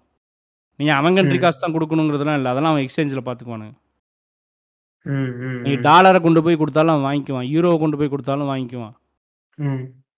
இங்கிருந்து இங்க ஏதோ ஒருத்தன் வந்து ஒரு இந்திக்காரன் வந்து நம்மகிட்ட வந்து 100,00,00,000 வாங்கிட்டு, ஹாங்காங்ல போய் 100,00,00,000 ரிலீஸ் பண்ணுவான். அவன் வாங்கி கொண்டு போய் பேங்க்ல டெபாசிட் பண்ணா, நீ ஏன் டெபாசிட் பண்ணேன்னு கேட்கவே மாட்டான். நீ டெபாசிட் மட்டும் பண்ணிக்கம்பான். ம். இப்ப என்ன பண்றான், அதானி இதே மாரி 38 கம்பெனிய வெவ்வேறு நாட்ல ஸ்டார்ட் பண்ணி, இங்க இருக்கிற பணத்த எல்லாம் அங்க கொண்டு போயி, அந்த கம்பெனி எல்லாம் அதானி மேலே இன்ட்ரெஸ்ட் இருக்கிற மாதிரியும் அதானியோட கம்பெனியில இன்வெஸ்ட் பண்ற மாதிரியும் அங்கிருந்து வந்து இங்க இன்வெஸ்ட் பண்றாங்க. ஓஹோ! ம். அங்கிருந்து இங்க வந்து இன்வெஸ்ட் பண்ணும்போது என்ன ஆகுது? இங்க இருக்கிறவங்களுக்கு என்ன தோணும்? வேல்யூ இன்கிரீஸ் ஆகும். ஃபாரின்லேருந்து வந்து வாங்குறான். அப்போ இந்த கம்பெனி எவ்வளோ பெரிய ஒரு எஃப்2ஸ் இன்வெஸ்ட் பண்ணுவாங்க. இது சாத்தியமா? ஃபாரின்ல இருக்கிறவன்லாம் இப்படி பண்ணலாமான்னா, மார்க்கெட்ட பொறுத்த வரைக்கும், நம்ம. இந்தியன் ஸ்டாக் மார்க்கெட்ட பொறுத்த வரைக்கும் இதுக்கு ஒரு பேரே இருக்கு. எஃப்2ஸ் அப்படின்னு சொல்லுவாங்க. Foreign institutional investors. அந்த எஃப்ஐஐ அப்படிங்கிறத இவங்க எஃப்2ஸ்ன்னு ஷார்ட் ஃபார்மா சொல்லிட்டுருப்பாங்க. எஃப்ஐஐ ஃபாரின் இன்ஸ்டிடியூஷனல் இன்வெஸ்டர்ஸ் அப்படின்னு பேர் வச்சுட்டு, அவன் வந்து 10% 15% அப்பப்போ இன்வெஸ்ட் பண்ணுவானுங்க. ஒரு சீசன் மாதிரி வரும் குபு குபு குபுன்னு வருவான். கச கச கசன்னு போடுவான். மார்க்கெட் பிச்சுக்கிட்டு மேலே போகும். ஊரே. பேசிக்கும். ஸ்டாக் மார்க்கெட் பிச்சுக்கிச்சு, ஸ்டாக் மார்க்கெட் பிச்சுக்கிச்சு. போட்ட காசு 4 மடங்கு, 5 மடங்கு. இதுக்கு தான் ஸ்டாக் மார்க்கெட்ல காசு போட சொல்றோன்னு. டமால்னு அங்கேருந்து விழுகும். இந்தியன் ஸ்டாக் மார்க்கெட் கிராஷ் ஆச்சு. Black day, black Friday, blood bath நா நாசமா போச்சு. அது என்னன்னா எஃப்2ஸ் பணத்த வித்ட்ரா பண்ணிட்டு போயிருப்பான். அவன் இன்வெஸ்ட் பண்ணி கொ மேல பூம் பண்ணி, அவன் வெளிய எடுத்துட்டு போகும்போது இங்க பிளட் பாத் நடக்கும். அவன் ப்ராஃபிட்டோட வெளிய போயிருவான். இங்க இத மேல போகுதுன்னு பார்த்து கொண்டு போய் பணம் போட்ட நம்ம ஆளுங்க அத்தன பேரும் செருப்படி வாங்கிட்டு, காசு போயி காது, வாயு, மூக்குல எல்லாம் ரத்தத்தோட வெளிய வருவானுங்க. ம். அப்புறம் கொஞ்ச நாளைக்கு அந்த பக்கமே போ மாட்டானுங்க. ஸோ இப்படி தான் இந்த மேனிப்புலேஷன் அப்படிங்கிறது இப்போ ஓ ஈஸியா புரியுதா? இவன் போறான். ம். ஷெல் கம்பெனிஸ் ஃபார்ம் பண்றான். இங்கிருந்து பணத்த வெளிய எடுத்துட்டு போயி, அந்த பணத்த பூரா அவனுக்கு அவனே பம்ப் பண்ணிக்கிறான். சரி இருங்க. இப்போ கொஞ்சம் லெஃப்ட் பக்கம் திரும்புங்க. ஏதோ உங்க மூக்குல ரத்தம் வர மாரி தெரியுது. இந்த வன்மத்துக்கு காரணம் நானும் சில வருடங்களுக்கு அதானி போர்ட்டில் பணத்தை இழந்துள்ளேன். அ. சரி. சந்தோஷமா? ம். ரொம்ப சந்தோஷம். இன்னி இப்ப ம். இன்னைக்கு தான் மனசு நிறைவா இருக்கு. அ. நான் நீ நான் என் வன்மத்த கக்குறது உனக்கு பிடிக்கல. பிடிக்கல. ம். ஸோ இந்த இந்த செல் கம்பெனிஸுங்கிறது ஜஸ்ட் லைக் தட் நம்ம எந்த கண்ட்ரில வேணாலும் உருவாக்கலாம். இவன் அப்படித்தான் உருவாக்குறான்.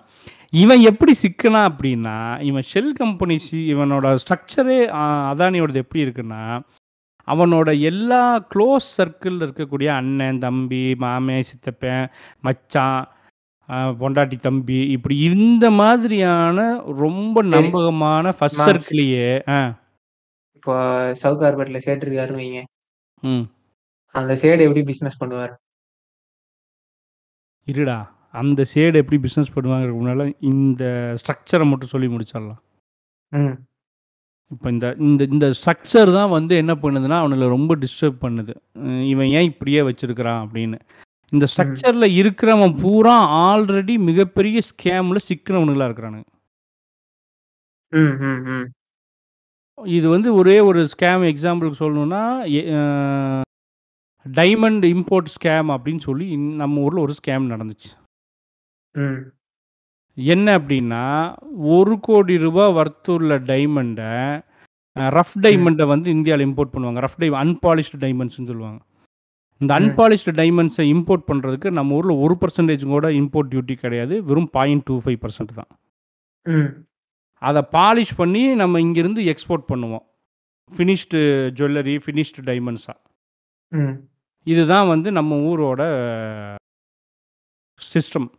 இவனுங்க ம். என்ன பண்றானுங்க, ஒரு ரூ. 1,00,00,000 சாதாரண மொக்க டைமண்ட, ரஃப் டைமண்ட என்ன பண்றான் அப்படின்னு சொன்னா, 150,00,00,000 200,00,00,000 வர்த்து அப்படின்னு சொல்லி ஒரு கன்சைன்மென்ட்ட இம்போர்ட் பண்றான். ம். இங்கிருந்து பேமெண்ட்ட வெளிய அனுப்புறானுங்க. ம். ஆனா அந்த டைமண்டோட வர்த் வெறும் 1,00,00,000 தான். ம். இவனோட பணத்த பூரா வெளிய கொண்டு போயிடுறானுங்க. அதுக்கப்புறம் இத ரீ எக்ஸ்போர்ட்டும் பண்ணல. ஏன்னா, நீ. இத ரீ எக்ஸ்போர்ட் பண்ண போம்போது, அத அத இம்போர்ட் பண்ணத விட அதிகமான விலையில தானே வெளிய எடுத்து கொண்டு போ முடியும். ஆமா. இங்கேயே வித்துட்டோம், இங்கேயே வித்துட்டோம், இங்கேயே வித்துட்டோம்ன்னு. இங்க எப்புட்றா விப்பீங்க அப்படின்னு சொல்லி டிஆர்ஐ வந்து நோண்டு போம்போது தான் இவனுங்க எல்லாம் சிக்குறானுங்க. இதுல வந்து அவரோட பிரதரே வந்து இதுல இருக்கிறாரு இந்த ஸ்கேம்ல. அதானியோட பிரதர். ம். அம்பானி இருக்கார். அ இல்ல. அ அவனும் அவன் பேரும் அதானி தான். வினோத் அதானின்னு ஒருத்தன். ஓஹோ! ச்சே! வினோத் மிஸ் அதானி. ஆயிட்டான். அவனுக்கு ஆமா. தனி எபிசோட் போட்டுக்கலாம். அ வினோத் அதானி இந்த மாரி இவனோட இதுல வந்து நெறைய பேரு ஸ்கேம்ல இருக்கிறானுங்க. கோல் ஸ்கேம்ன்னு அதானியே கோல் ஸ்கேம் ஒண்ணு பண்ணியிருக்கிறான். அ அதானி ஆஸ்திரேலியால வந்து world's biggest open pit coal மைன ஒண்ணு விலைக்கு வாங்குறான். அதுக்கு வந்து நம்ம ஜி வந்து எஸ்பிஐ கடன் குடுத்தே ஆகணும்னு சொல்லி எஸ்பிஐ கடன் குடுத்து, எஸ்பிஐட்ட கடன் வாங்கிட்டு போய் அவரு அந்த போ இத கோல்ஸ வந்து வாங்குனாரு. அத. இம்போர்ட் பண்ணதுலயும் வந்து ஏகப்பட்ட ஸ்கேம் இருக்குன்னு வந்து அத திரும்பவும் 56 இன்ச் எல்லாத்தையும் ஆஃப் பண்ணிருச்சு. "நீ பாரு என் ம். மச்சான் மேல கைய வச்சீன்னா, உங்க அம்மால குத்தி சொருகிருவேன்" அப்படின்னு. "பொச்ச மூட்டு இருக்கணும். எவனாவது வாய திறந்தீன்னா, உன் அம்மால வாயிலேயே போட்டுருவேன்" அப்படின்னு. மிரட்டி அந்த ஸ்கேமையும் அப்படியே அப்படியே எல்லாம் அவனோட அரைஸ் ஆன எல்லா ஸ்கேமையும் கொஞ்சம் கொஞ்சமா, கொஞ்சம் கொஞ்சமா குடுத்துட்டானுங்க. ம். ஆஸ்திரேலியால வந்து அதானிக்கு வந்து அ என்விரான்மென்டல் பிசாசு அப்படின்னு சொல்லி அவனுக்கு பயங்கர அகெயின்ஸ்ட்டா ஏகப்பட்ட போராட்டம், ஆர்ப்பாட்டம், பிரச்சனை எப்பவுமே அங்க நடந்துகிட்டே இருக்கும். நான் ரொம்ப பேசினா ரொம்ப கன்ஃப்யூசிங்கா இருக்கும். ஆனா ஆஸ்திரேலியாக்கும், அதானிக்கும் மிகப்பெரிய ஒரு பாண்டிங் இருக்கு. அ அதானி டைரக்ட்டா ஈடுபட்ட the first scam. 2 decades before early 99, 2000 அந்த அகைன் டூ தௌசண்ட் எயிட்டில் இதெல்லாம் மிகப்பெரிய ஸ்கே இந்தியாவோட பிக்கஸ்ட் ஸ்கேம்ஸ். பெருசாக வெளியே தெரியாத விஷயம். ஏன் அப்படின்னு சொன்னால் அது இன்டர்நெட் யுகமும் கிடையாது. பயங்கரமான இன்டர்நெட்டு அந்த இன்றைக்கி வந்து ஒரு 10 இயர்ஸ்க்கு முன்னால் எக்ஸ்சேஞ்ச் எப்படி ஒர்க் ஆச்சுங்கிறத விட இன்றைக்கி ரொம்ப அட்வான்ஸ்ட் ஆயிருச்சு. 10 இயர்ஸ்க்கு முன்னால் மொபைலில் நம்மளால் பார்க்க முடியாது. லேப்டாப் கண்டிப்பாக வேணும். அன்னைக்கு ஒரு 3, 4 சாஃப்ட்வேர் தான் இருந்துச்சு மொத்தமாகவே எல்லாருமே பேசிக்காக ஒரே ஒரு சாஃப்ட்வேரை ஷேர் பண்ணுவாங்க. சில புரோக்கரேஜ் கம்பெனிஸ் ஓன் சாஃப்ட்வேர் வச்சுருந்தானுங்க அவ்வளோதான்.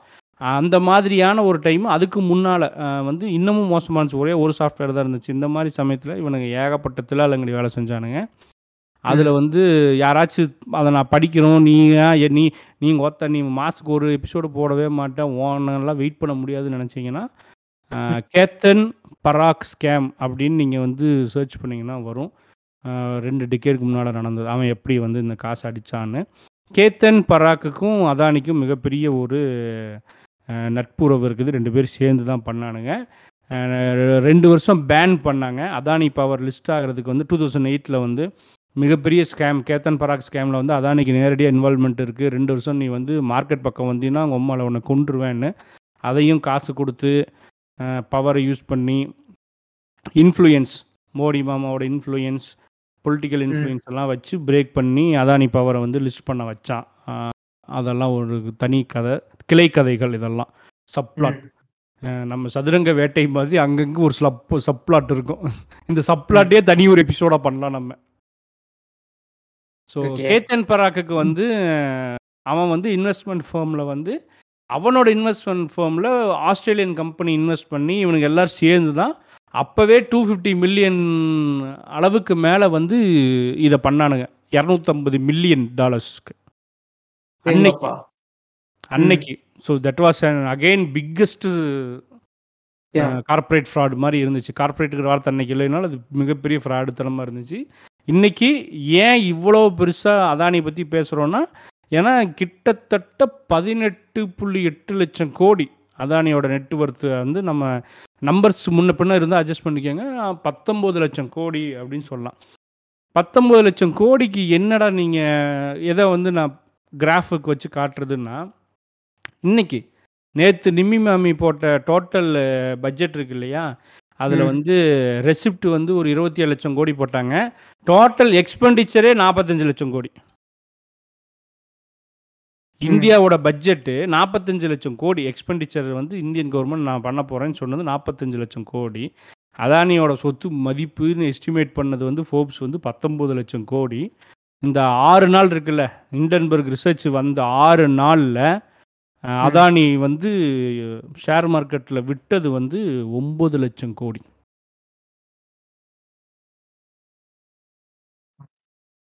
தல இப்போ சுத்துற மாரி இருக்குதுல்ல? ம். ஆமா. இப்போ மொத்த சொல்றது ரொம்ப பட்ஜெட் ஈஸி.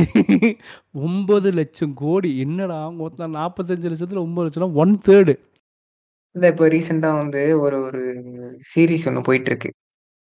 ம். Eat the rich. ரிச்செஸ்ட்ன்னு வரும். Eat the ரிச்செஸ்ட். பணக்காரங்கிட்ட இருந்து புடுங்கி தின்னு அப்படின்னு. ம். ம். அப்ப இவனுங்கள ஒழிச்சா வந்து நாட்டுல வறுமையே இருக்காது. நான் அதுவும் நான் ஏதோ எ இவனுக்கு மேல இருந்த வைத்தெரிச்சல் சொன்னதா சொ நெனச்சுக்காதீங்க.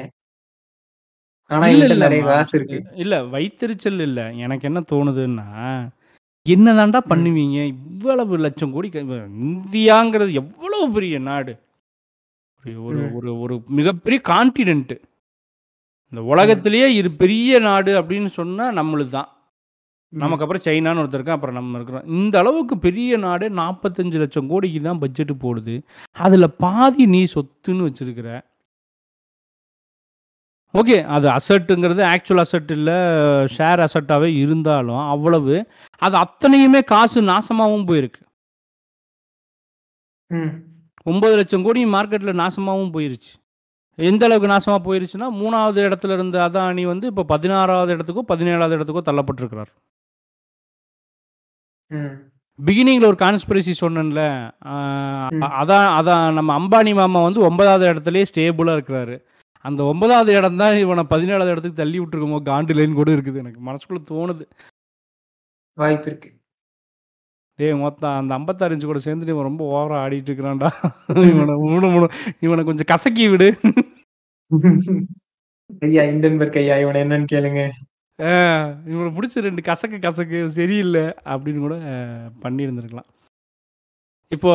எல்லாத்துக்கும் ஒரு கேள்வி இருக்கும். ஐயா அவன் காசு அவன் ஃபாரின்ல கொண்டு போய் அவன் காச அவன் கம்பெனியில போட்டு அவனே மேனிபுலேட் பண்ணி அவனே நாசமா போய் அவனே மண்ண கவ்வி என்னமோ நாசமா போறானுங்க. அதுக்கும் எங்களுக்கு என்னங்க சம்மந்தம்? நீங்க ஏங்க அடிச்சுக்கிறீங்க உங்க வீட்டு காசு மாரி? ஆ நீங்க ஏங்க இவ்வளவு டென்ஷன் ஆகுறீங்க? அப்படின்னு சொன்னா, ஓகே எனக்கு ஒரு தனிப்பட்ட வன்மம் இருக்கு. சந்தோஷத்துல பண்றேன்னு வச்சுக்கோங்களேன். பட் எல்லாருமே ஏன் வந்து இது தப்பு, இது வந்து ஃப்ராடு, இது பொய்யி, இது வந்து மிகப்பெரிய தேச துரோக குற்ற அளவுக்கு தப்பு, மக்கள் பணம் வீணா போது அப்படின்னு பேசுறாங்கன்னு அதுக்கு ஒரு கேள்வி இருக்கும்ல. அது வந்து எப்படி அஃபெக்ட் பண்ணுது அப்படின்னு சொன்னா, ஷேர் மார்க்கெட்ல என்னைக்குமே வந்து நல்லா மேல போற ஓடுற குதிரை மேல தான் வந்து பணம் கட்டுவாங்கம்பாங்க. இந்த ரேஸு குதிரை ரேஸ்ல. அது. மாதிரி ஓடுற கம்பெனி, பெரிய கம்பெனி, குரோத்ல இருக்கிற கம்பெனி, நிஃப்டி 50ல இருக்கிற கம்பெனி, இந்த மாதிரி ஹையஸ்ட் ப்ராஃபிட் பெர்சன்டேஜ் பண்ணிட்டு இருக்கிற கம்பெனியோட ஷேர்ஸ்ல தான் எல்லாரும் இன்வெஸ்ட் பண்ணுவாங்க. யாரு?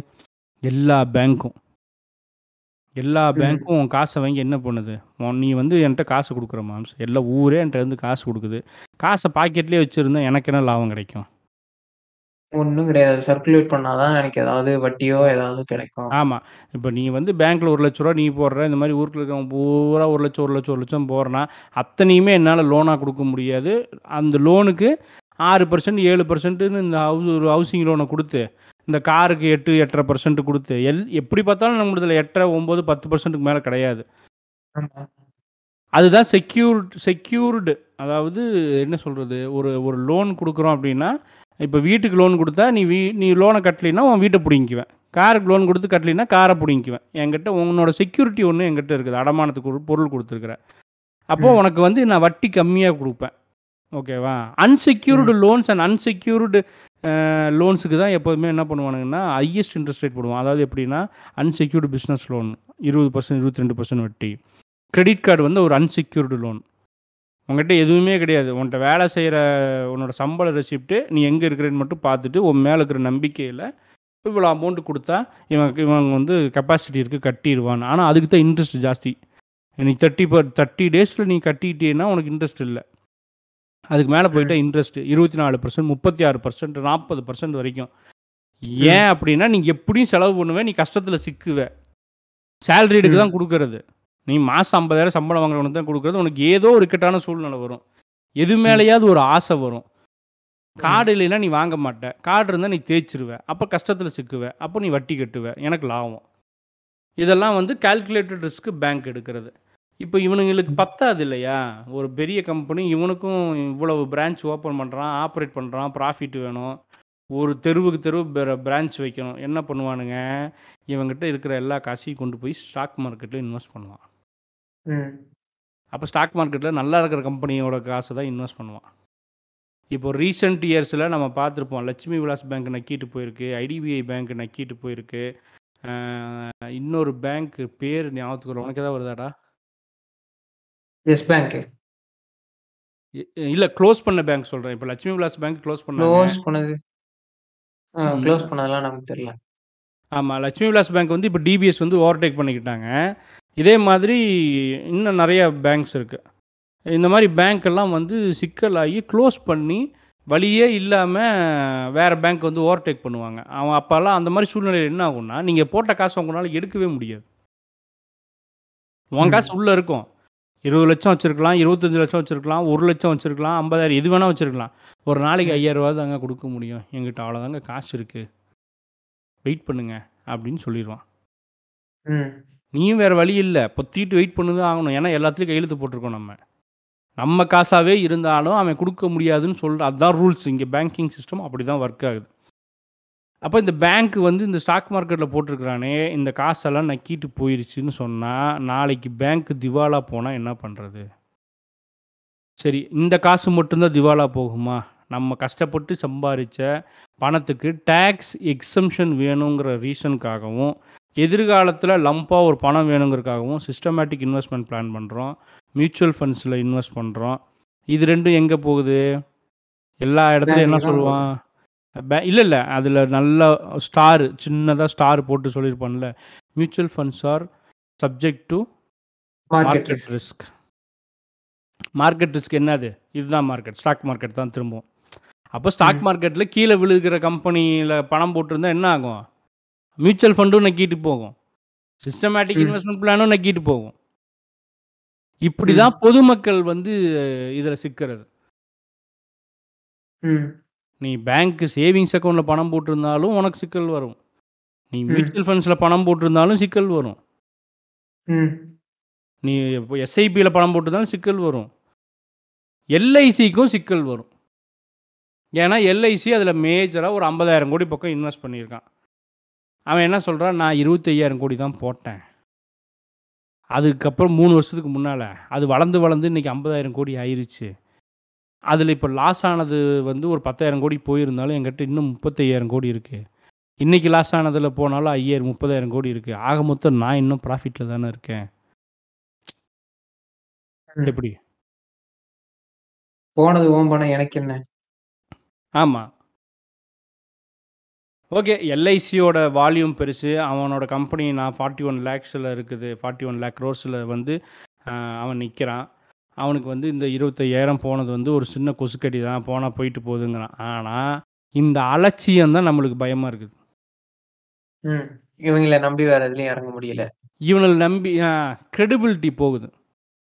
இந்த கிரெடிபிலிட்டி. என்ன பண்ணும் அப்படின்னு சொன்னா, ரீட்டெயில் இன்வெஸ்டர்ஸ், லோக்கல் இன்வெஸ்டர்ஸ் இவனுங்க எல்லாத்துக்கும் ஒரு பயத்த உருவாக்கி, மார்க்கெட்டு ஸ்டேபிள் இல்லாம போகும்.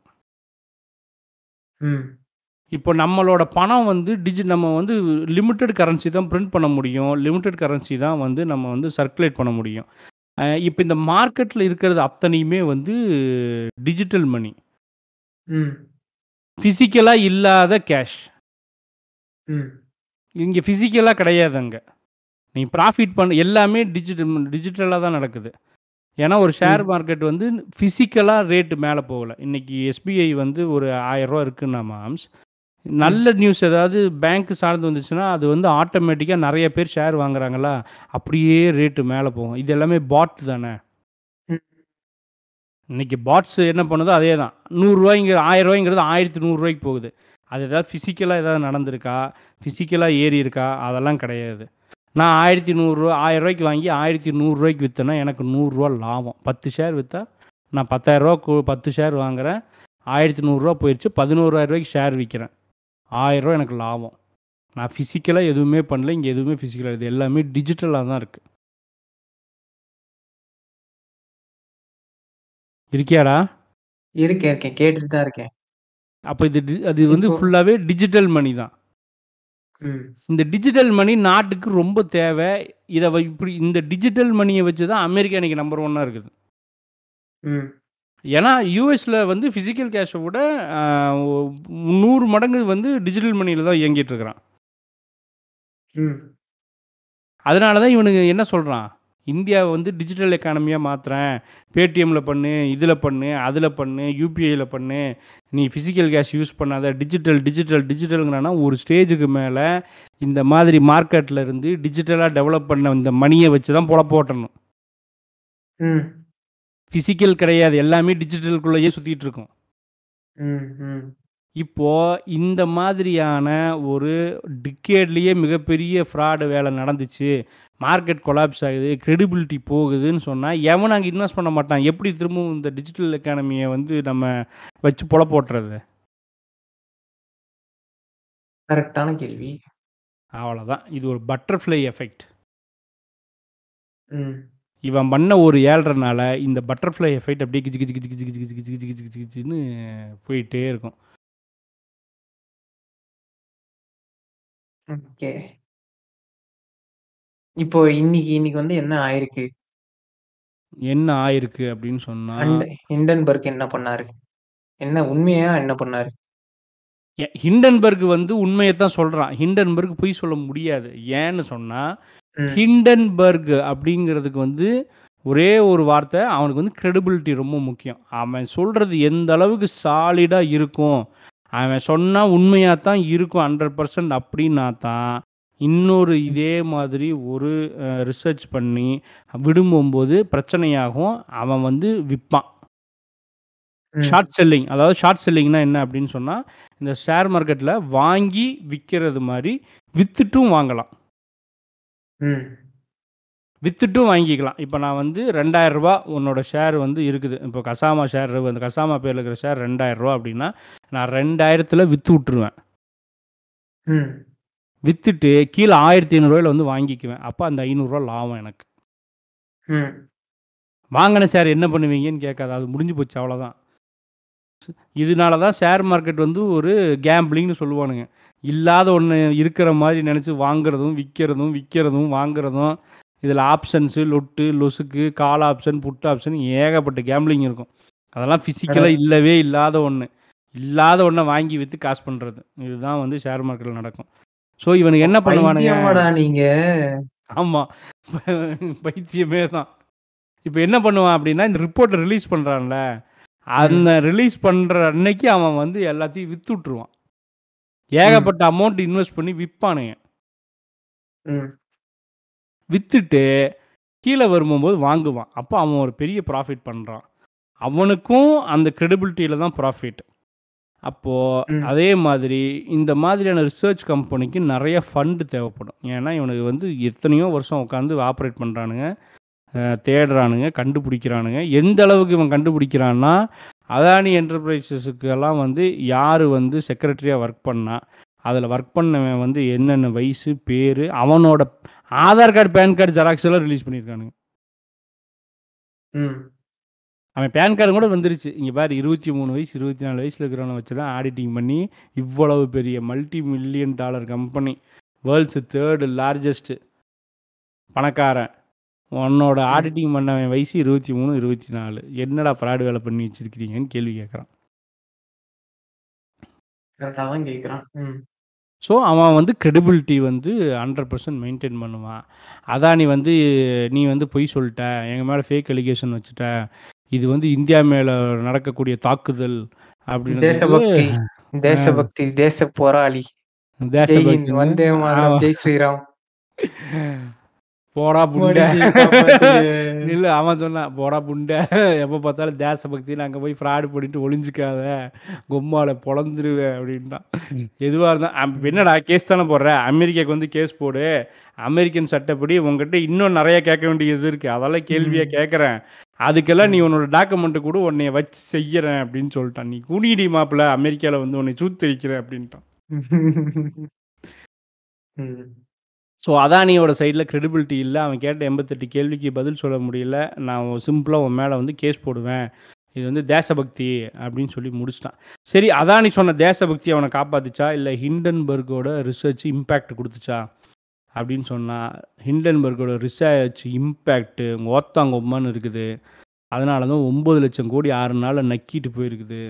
எந்த அளவுக்கு நக்கிட்டு போயிருக்குன்னா, ஹிட் 24த் வந்து ஹிண்டன்பர்க் ரிசர்ச் வந்து ரிலீஸ் ஆச்சு. இந்த அலிகேஷன்ஸ. அவன் ரிலீஸ் பண்றான். ஸோ ம். 23rd அதானி என்டர்பிரைசஸோட ஒரு ஷேர் ப்ரைஸ் வந்து மூவாயிரத்தி நானூற்றி நாற்பத்தி மூணு ரூபா இருந்துச்சு. இன்னைக்கு அந்த ஷேரோட வேல்யூ ஆயிரத்தி ஐநூற்றி அறுபத்தி அஞ்சு ரூபா எக்ஸாக்ட் ஃபிஃப்டி பர்சன்ட் டவுன் ம், எக்ஸாக்ட் ஃபிஃப்டி பர்சன்ட் ஆயிரத்தி எண்ணூற்றி அறுபத்தஞ்சு ரூபா டிஃப்ரென்ஸ் ம்.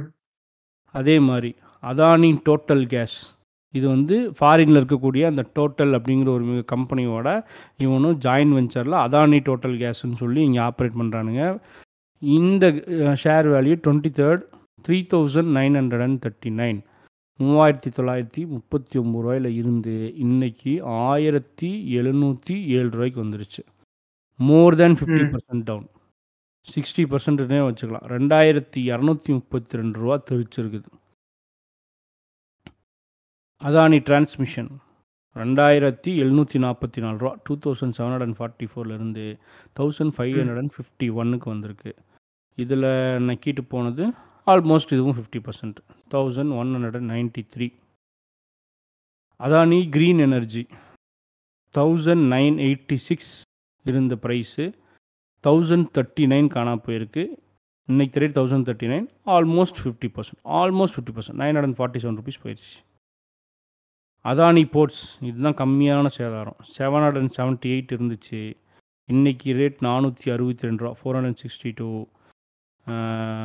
முந்நூற்றி பதினாறு ரூபா ஃபார்ட்டி பர்சன்ட்டுன்னு சொல்லலாம். ரொம்ப பெரிய சேதாரம்னு இல்லை. அம்புஜா சிமெண்ட்ஸ் இது வந்து five hundred and eighteen rupees இருந்துச்சு. இன்றைக்கி three hundred and thirty four one eighty four rupees போயிருக்கு. Adani Wilmar limited five fifty six இருந்துச்சு. ஃபோர் டுவெண்ட்டி ஒன் இருக்குது hundred and thirty five rupees இருக்குது என்ன பிரச்சனைனா இது எல்லாமே வந்து லோ அந்த லோவர் சர்க்கியூட்னு சொல்லுவாங்க. ஒரு ஷேர் இவ்வளோ தான் இறங்கலாம் அப்படின்னு சொல்லி ஒரு ரெகுலேஷன் இருக்குது அஞ்சு பர்சன்ட் பத்து பர்சன்ட் அப்படின்னு. சில பெரிய- வித்தவனுக்கு அவ்வளவுதான் நடக்கும்.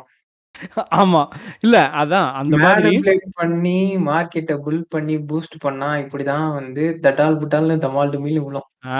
அதான். இந்த சிக்ஸ் டேஸாக டெய்லியுமே லோவர் ஃப்ரீஸு டெய்லியுமே லோவர் ஃப்ரீஸ் ஹிட் பண்ணுது.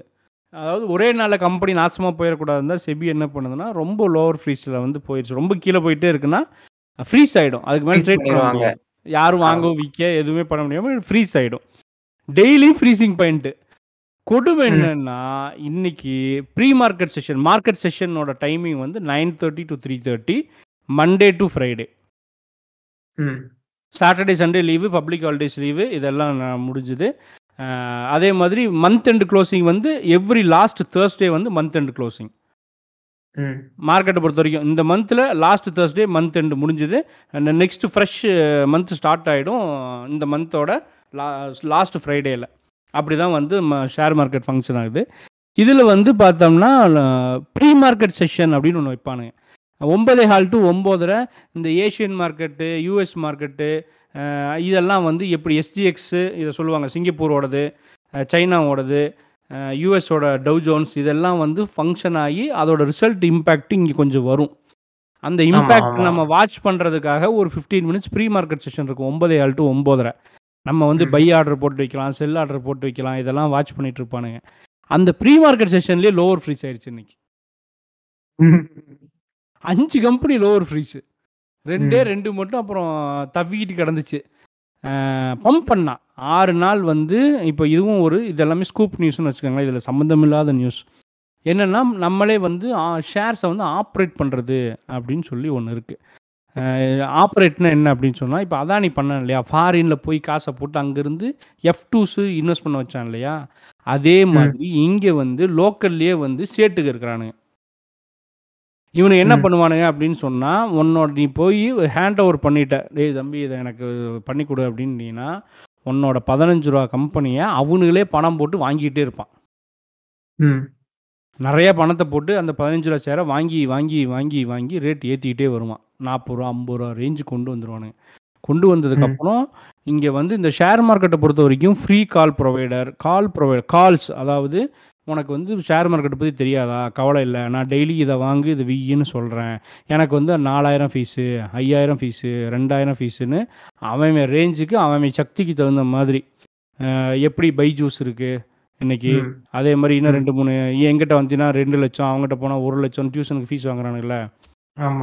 அதே மாதிரி ஷேர் மார்க்கெட்டை தெரியாதவனுக்கு நான் சொல்கிறத வாங்கி விற்றினா உனக்கு இவ்வளோ லாபம் கிடைக்கும் அதுக்கு எனக்கு ஃபீஸ் கொடுன்னு மாதம் மாதம் காசு வாங்குவானுங்க அந்த மாதிரி. வந்து ஆப்ரேட் பண்ணுறவன் இந்த ஃப்ரீ கால்ஸு இவனுங்க எல்லாரும் சேர்ந்து ஒரு நாள் என்ன பண்ணுவானுங்க அப்படின்னு சொன்னால் டேய் அந்த கம்பெனியை வாங்கு எல்லாம் பயங்கரமாக மேலே போகும். ரிப்போர்ட் சூப்பராக இருக்குது இது அப்படி இருக்குது இது இப்படி இருக்குன்னு சொல்லி எல்லாமே வந்து சொல்லுவானுங்க. என்டையர் பப்ளிக் கிரேஸ் ஆகி இந்த ஐம்பது ரூபா நாற்பது ரூபா பொருளை வாங்கும். ஏன் வாங்கும்னு சொன்னால் உனக்கு ஆயிரம் ஷேர் வாங்கினாலும் ஒரு ஐம்பதாயிரம் தான் நீ போடுவேன் ம். சரி ஐம்பதாயிரம் ரூபாய் போட்டு ஒரு லட்சம் ஆச்சுன்னா பெரிய விஷயம் தானேன்னு. ஊரே போய் போடும். என்ன. பண்ணுவானுங்கன்னா வித்து விட்டு ஓடி போயிடுவானுங்க. கடைய காலி பண்றான்னு கடைய விட்டு போயிருவாங்க. ஆமாம் இதுதான் வந்து ஷேர்ஸ் ஆப்ரேட்டிங் இது வந்து இங்கே வந்து நடக்கும். இந்த நம்ம ஊரில் நடந்துட்டு இருக்கு. ஒன்றரை நான் விபூதிய பூசிட்டு ஐயா கொடுத்த காசு ஆட்டைய போட்டு ஓடிருவானுங்க. அதானே? ஆமாம் ஆமாம் செங்கலுக்கு வெள்ளி பூச்சி பூசி கையில் கொடுத்துட்டு போவான் பாரு. அதே மாதிரி ஒன்றுத்துக்கு இல்லாததை வந்து வெள்ளி பூச்சி பூசி குயில் கையில் கொடுத்துட்டு போயிடுவானுங்க இந்த மாதிரி ஆப்ரேட்டர்ஸை வச்சு இந்த ஒரு வாரமாக எவ்வளவோ முக்கி முக்கி பார்த்து மெ- ரொம்ப ட்ரை பண்ணானுங்க. அவனால் இதுக்கு மேலே செலவும் பண்ண முடியல பண்ணவும் முடியல எவ்வளவு முக்கினாலும் ஒன்றுமே நடக்கலை ரத்த கசிவு தான் மூலம் ம். பௌத்திரம் விரை வீக்கம் எல்லாம் ஒன்று சேர்ந்து உம்மாளுக்கு ஆட்டி கொ- கொளுத்து கொளுத்துன்னு கொளுத்திருச்சு ம். சமாளிக்க முடியாமல் நக்கு நக்குன்னு நக்கிட்டு போயிருச்சு ஒன்றும் நடக்கல இதில் வந்து இன்னும் ரெண்டு கம்பெனி சேர்ந்து டேமேஜ் ஆச்சு அது என்னன்னு ம். கேட்டால் இது இந்த ஏழு கம்பெனியுமே அதானி வந்து டைரக்டாக ஃபவுண்டர் அண்ட் ப்ரொமோட்டர். இது அக்வயர்டு வந்து இருக்கு இப்போ என்டிடிவி ஓனருக்கே தெரியாமல் என்டிடிவி வாங்கினானுங்கல்ல. அவன் சொன்னான்ல என்னது? ஓனர் அதான்? அந்த அந்த ரேஞ்சு சாக்கானா பாரு. அந்த மாதிரி என்டிடிவியும் வந்து அறுபது பாயிண்ட் டவுன் ஆச்சு ஆறு நாளில். டெய்லி பத்து பத்து ரூபா. Lower fees lower fees lower fees two eighty four இருந்தது வந்து டூ டுவெண்ட்டி ஃபோர் போச்சு. அவன் நான் என்னடா பண்ணேன்? சும்மா இருந்த என் கம்பெனி விலைக்கு வாங்கி என் கம்பெனி விலை கீழே இறக்கிட்டீங்களேடா அப்படிங்கிற மாதிரி ஏசிசியும் ஏசிசி. ரீசெண்டாக தான் அக்வயர் பண்ணானுங்க ஏசிசி வந்து ஒரு சுவிட்சர்லாண்டு ஹோல்சிம் அப்படிங்கிற ஒரு சுவிட்சர்லாண்டோட கன்ஸ்ட்ரக்ஷன் கம்பெனிக்கிட்ட இருந்து கம்பெனி தான் ஓன் பண்ணிட்டு இருந்துச்சு இவன் போய். நானே வாங்கிக்கிற கொண்டா அப்படின்னு சொல்லி அங்கேருந்த கம்பெனியை விலைக்கு வாங்கி. ரெண்டாயிரத்தி முந்நூற்றம்பது ரூபா இருந்த கம்பெனி ஆயிரத்தி எட்நூற்றம்பது ரூபாய்க்கு கொண்டு வந்து விட்டான். ஐநூறுரூவா நிற்கிட்டு போயிருச்சு ஒரே வாரத்தில் இது வரைக்கும் நடந்ததே இல்லை. ஏன்? ஒரே ரீசன் ஓனர் யார்ரா அதானி சார் வாடன்னா அடிப்போம். அந்த மாதிரி. அதானினா அவன் கம்பெனியை நாங்கள் அடிப்போம் அப்படின்னு சொல்லி எல்லா பயிலும் சேர்ந்து கொட்டு கொட்டுன்னு கொட்டி விட்டானுங்க. கொட்டி ஓகே. உடச்சி விட்டாங்க. ஸோ ஆல்மோஸ்ட் எல்லாத்தையும் கவர் பண்ணிட்டேன்னு நினைக்கிறேன். ஆப்ரேட்டிங் இங்கே நடக்கக்கூடிய ஸ்கேம்ஸ் இதெல்லாம். இப்போது இப்போ இதெல்லாம் கேட்டதுக்கப்புறம் நிறைய பேர்த்துக்கு என்ன தோணுன்னா உம்மால ஷேர் மார்க்கெட் பக்கம் போனாதானடா அப்படின்னு நினைக்காதீங்க. அப்படி கிடையாது. ஷேர் மார்க்கெட்டுங்கிறது கேம்பிளிங் தான். அது ஸ்கேம் இருக்கத்தான் செய்யும். அந்த ஸ்கேம்லேயும் நம்ம எப்படி காசு பார்க்கறது அப்படின்னு சொல்லி ஒன்று இருக்குது அதை வந்து தனி எபிசோடாக போட்டு போர் அடிக்க விரும்பலை. இந்த இடத்துல சிம்பிளாக ஆமா. சொல்லிடுறேன் தனி எபிசோடா போட்டு போர் அடிக்க விடும்ல. எல்லாரும் போய் ஒரு Instagram கதவ தட்டுங்க. பேமெண்ட் வாங்கிட்டு உங்களுக்கு சொல்லிக் குடுப்பாரு. அதெல்லாம் இல்லை நான் பேமெண்ட்லாம் வாங்க மாட்டேன் ஃப்ரீயாகவே சொல்லி கொடுத்துட்றேன் என்னைக்கும் வந்து பிஎஸ்சி மார்க்கெட்டுக்கு போகாதீங்க Bombay stock exchange Bombay stock எக்ஸ்சேஞ்சில் பேப்பர் கம்பெனின்னு சொல்லுவோம் அதாவது ஃபிசிக்கலாக ப்ரெசன்ஸே இருக்காது பேப்பரில் மட்டுமே இருக்கக்கூடிய கம்பெனியெல்லாம் லிஸ்ட்டு பண்ணி ஆப்ரேட்டர்ஸ் வச்சு ஆப்ரேட் பண்ணி உங்களை போட்டு போத்து எடுத்துருவான் இந்த கால்ஸ் கொடுக்குற கம்பெனி ஃப்ரீ கால்ஸ் கொடுக்கறது இந்த ஆப்ஷன்ஸு இந்த இந்த பக்கமே போகாதீங்க. நான் சொல்கிறது வந்து என்னென்னா எக்ஸ்பர்ட்டுக்கு கிடையாது. ஒரு பிகினர் ஒரு அடிப்படையாக நான் காசு சம்பாதிக்கணும் அப்படின்னு நினைக்கிற யாராக இருந்தாலும் ஒரு லாங் டேர்மில் ஒரு ஒரு சென்ட்டு வந்து ஒரு லட்சத்துக்கு விற்கிது இன்றைக்கி அஞ்சு சென்ட் வாங்கி போட்டால் நாளைக்கு ஐம்பது லட்சம் கிடைக்கும் அப்படின்னு நினச்சி இன்வெஸ்ட் பண்ணக்கூடிய அவங்களுக்கும் அப்புறம் பிகினர் ஒரு இருபத்தி ரெண்டு இருபத்தி மூணு வயசில் இருபத்தி நாலு இருபத்தஞ்சி வயசில் இருக்கிறவங்க ஒரு ரிட்டையர்மெண்ட்டுக்கு வந்து எனக்கு வந்து ஒரு நல்ல ஃபண்டு வேணும் அப்படின்னு எக்ஸ்பெக்ட் பண்ணுறவங்களுக்காக மட்டும் சொல்கிறேன் blue chip companies top performing companies அப்படின்னு நிறைய இருக்குது ப்ளூ சிப் நீங்க சொல்றதெல்லாம் கரெக்ட் தான். ப்ளூ சிப் கம்பெனியோட ஒரு ஷேர் வாங்குறதுக்குள்ளேயே நாக்கு தள்ளி போயிடுது. இல்லை நான் தப்பு சொல்லலை. கொஞ்சமாக வாங்கினாலும் பெட்டர்னு சொல்கிறேன் பத்து பத்தாக வாங்க சொல்கிறேன் மாம்ஸ் இன்னைக்கு ஒரு கம்பெனி வந்து ரூ. 1000 இருக்கு அப்படின்னு சொன்னால் நீ வந்து ஆயரூவாய்ங்கிறத பத்து ஷேர் வாங்கு. இன்னும் கொஞ்ச நாள் கழித்து பத்து ஷேர் வாங்கு. இன்னும் கொஞ்ச நாள் கழித்து பத்து ஷேர் வாங்கு. ஒரே நாளில் ஒரு லட்ச ரூபாய்க்கு வாங்கணுங்கிற அவசியம் கிடையாது.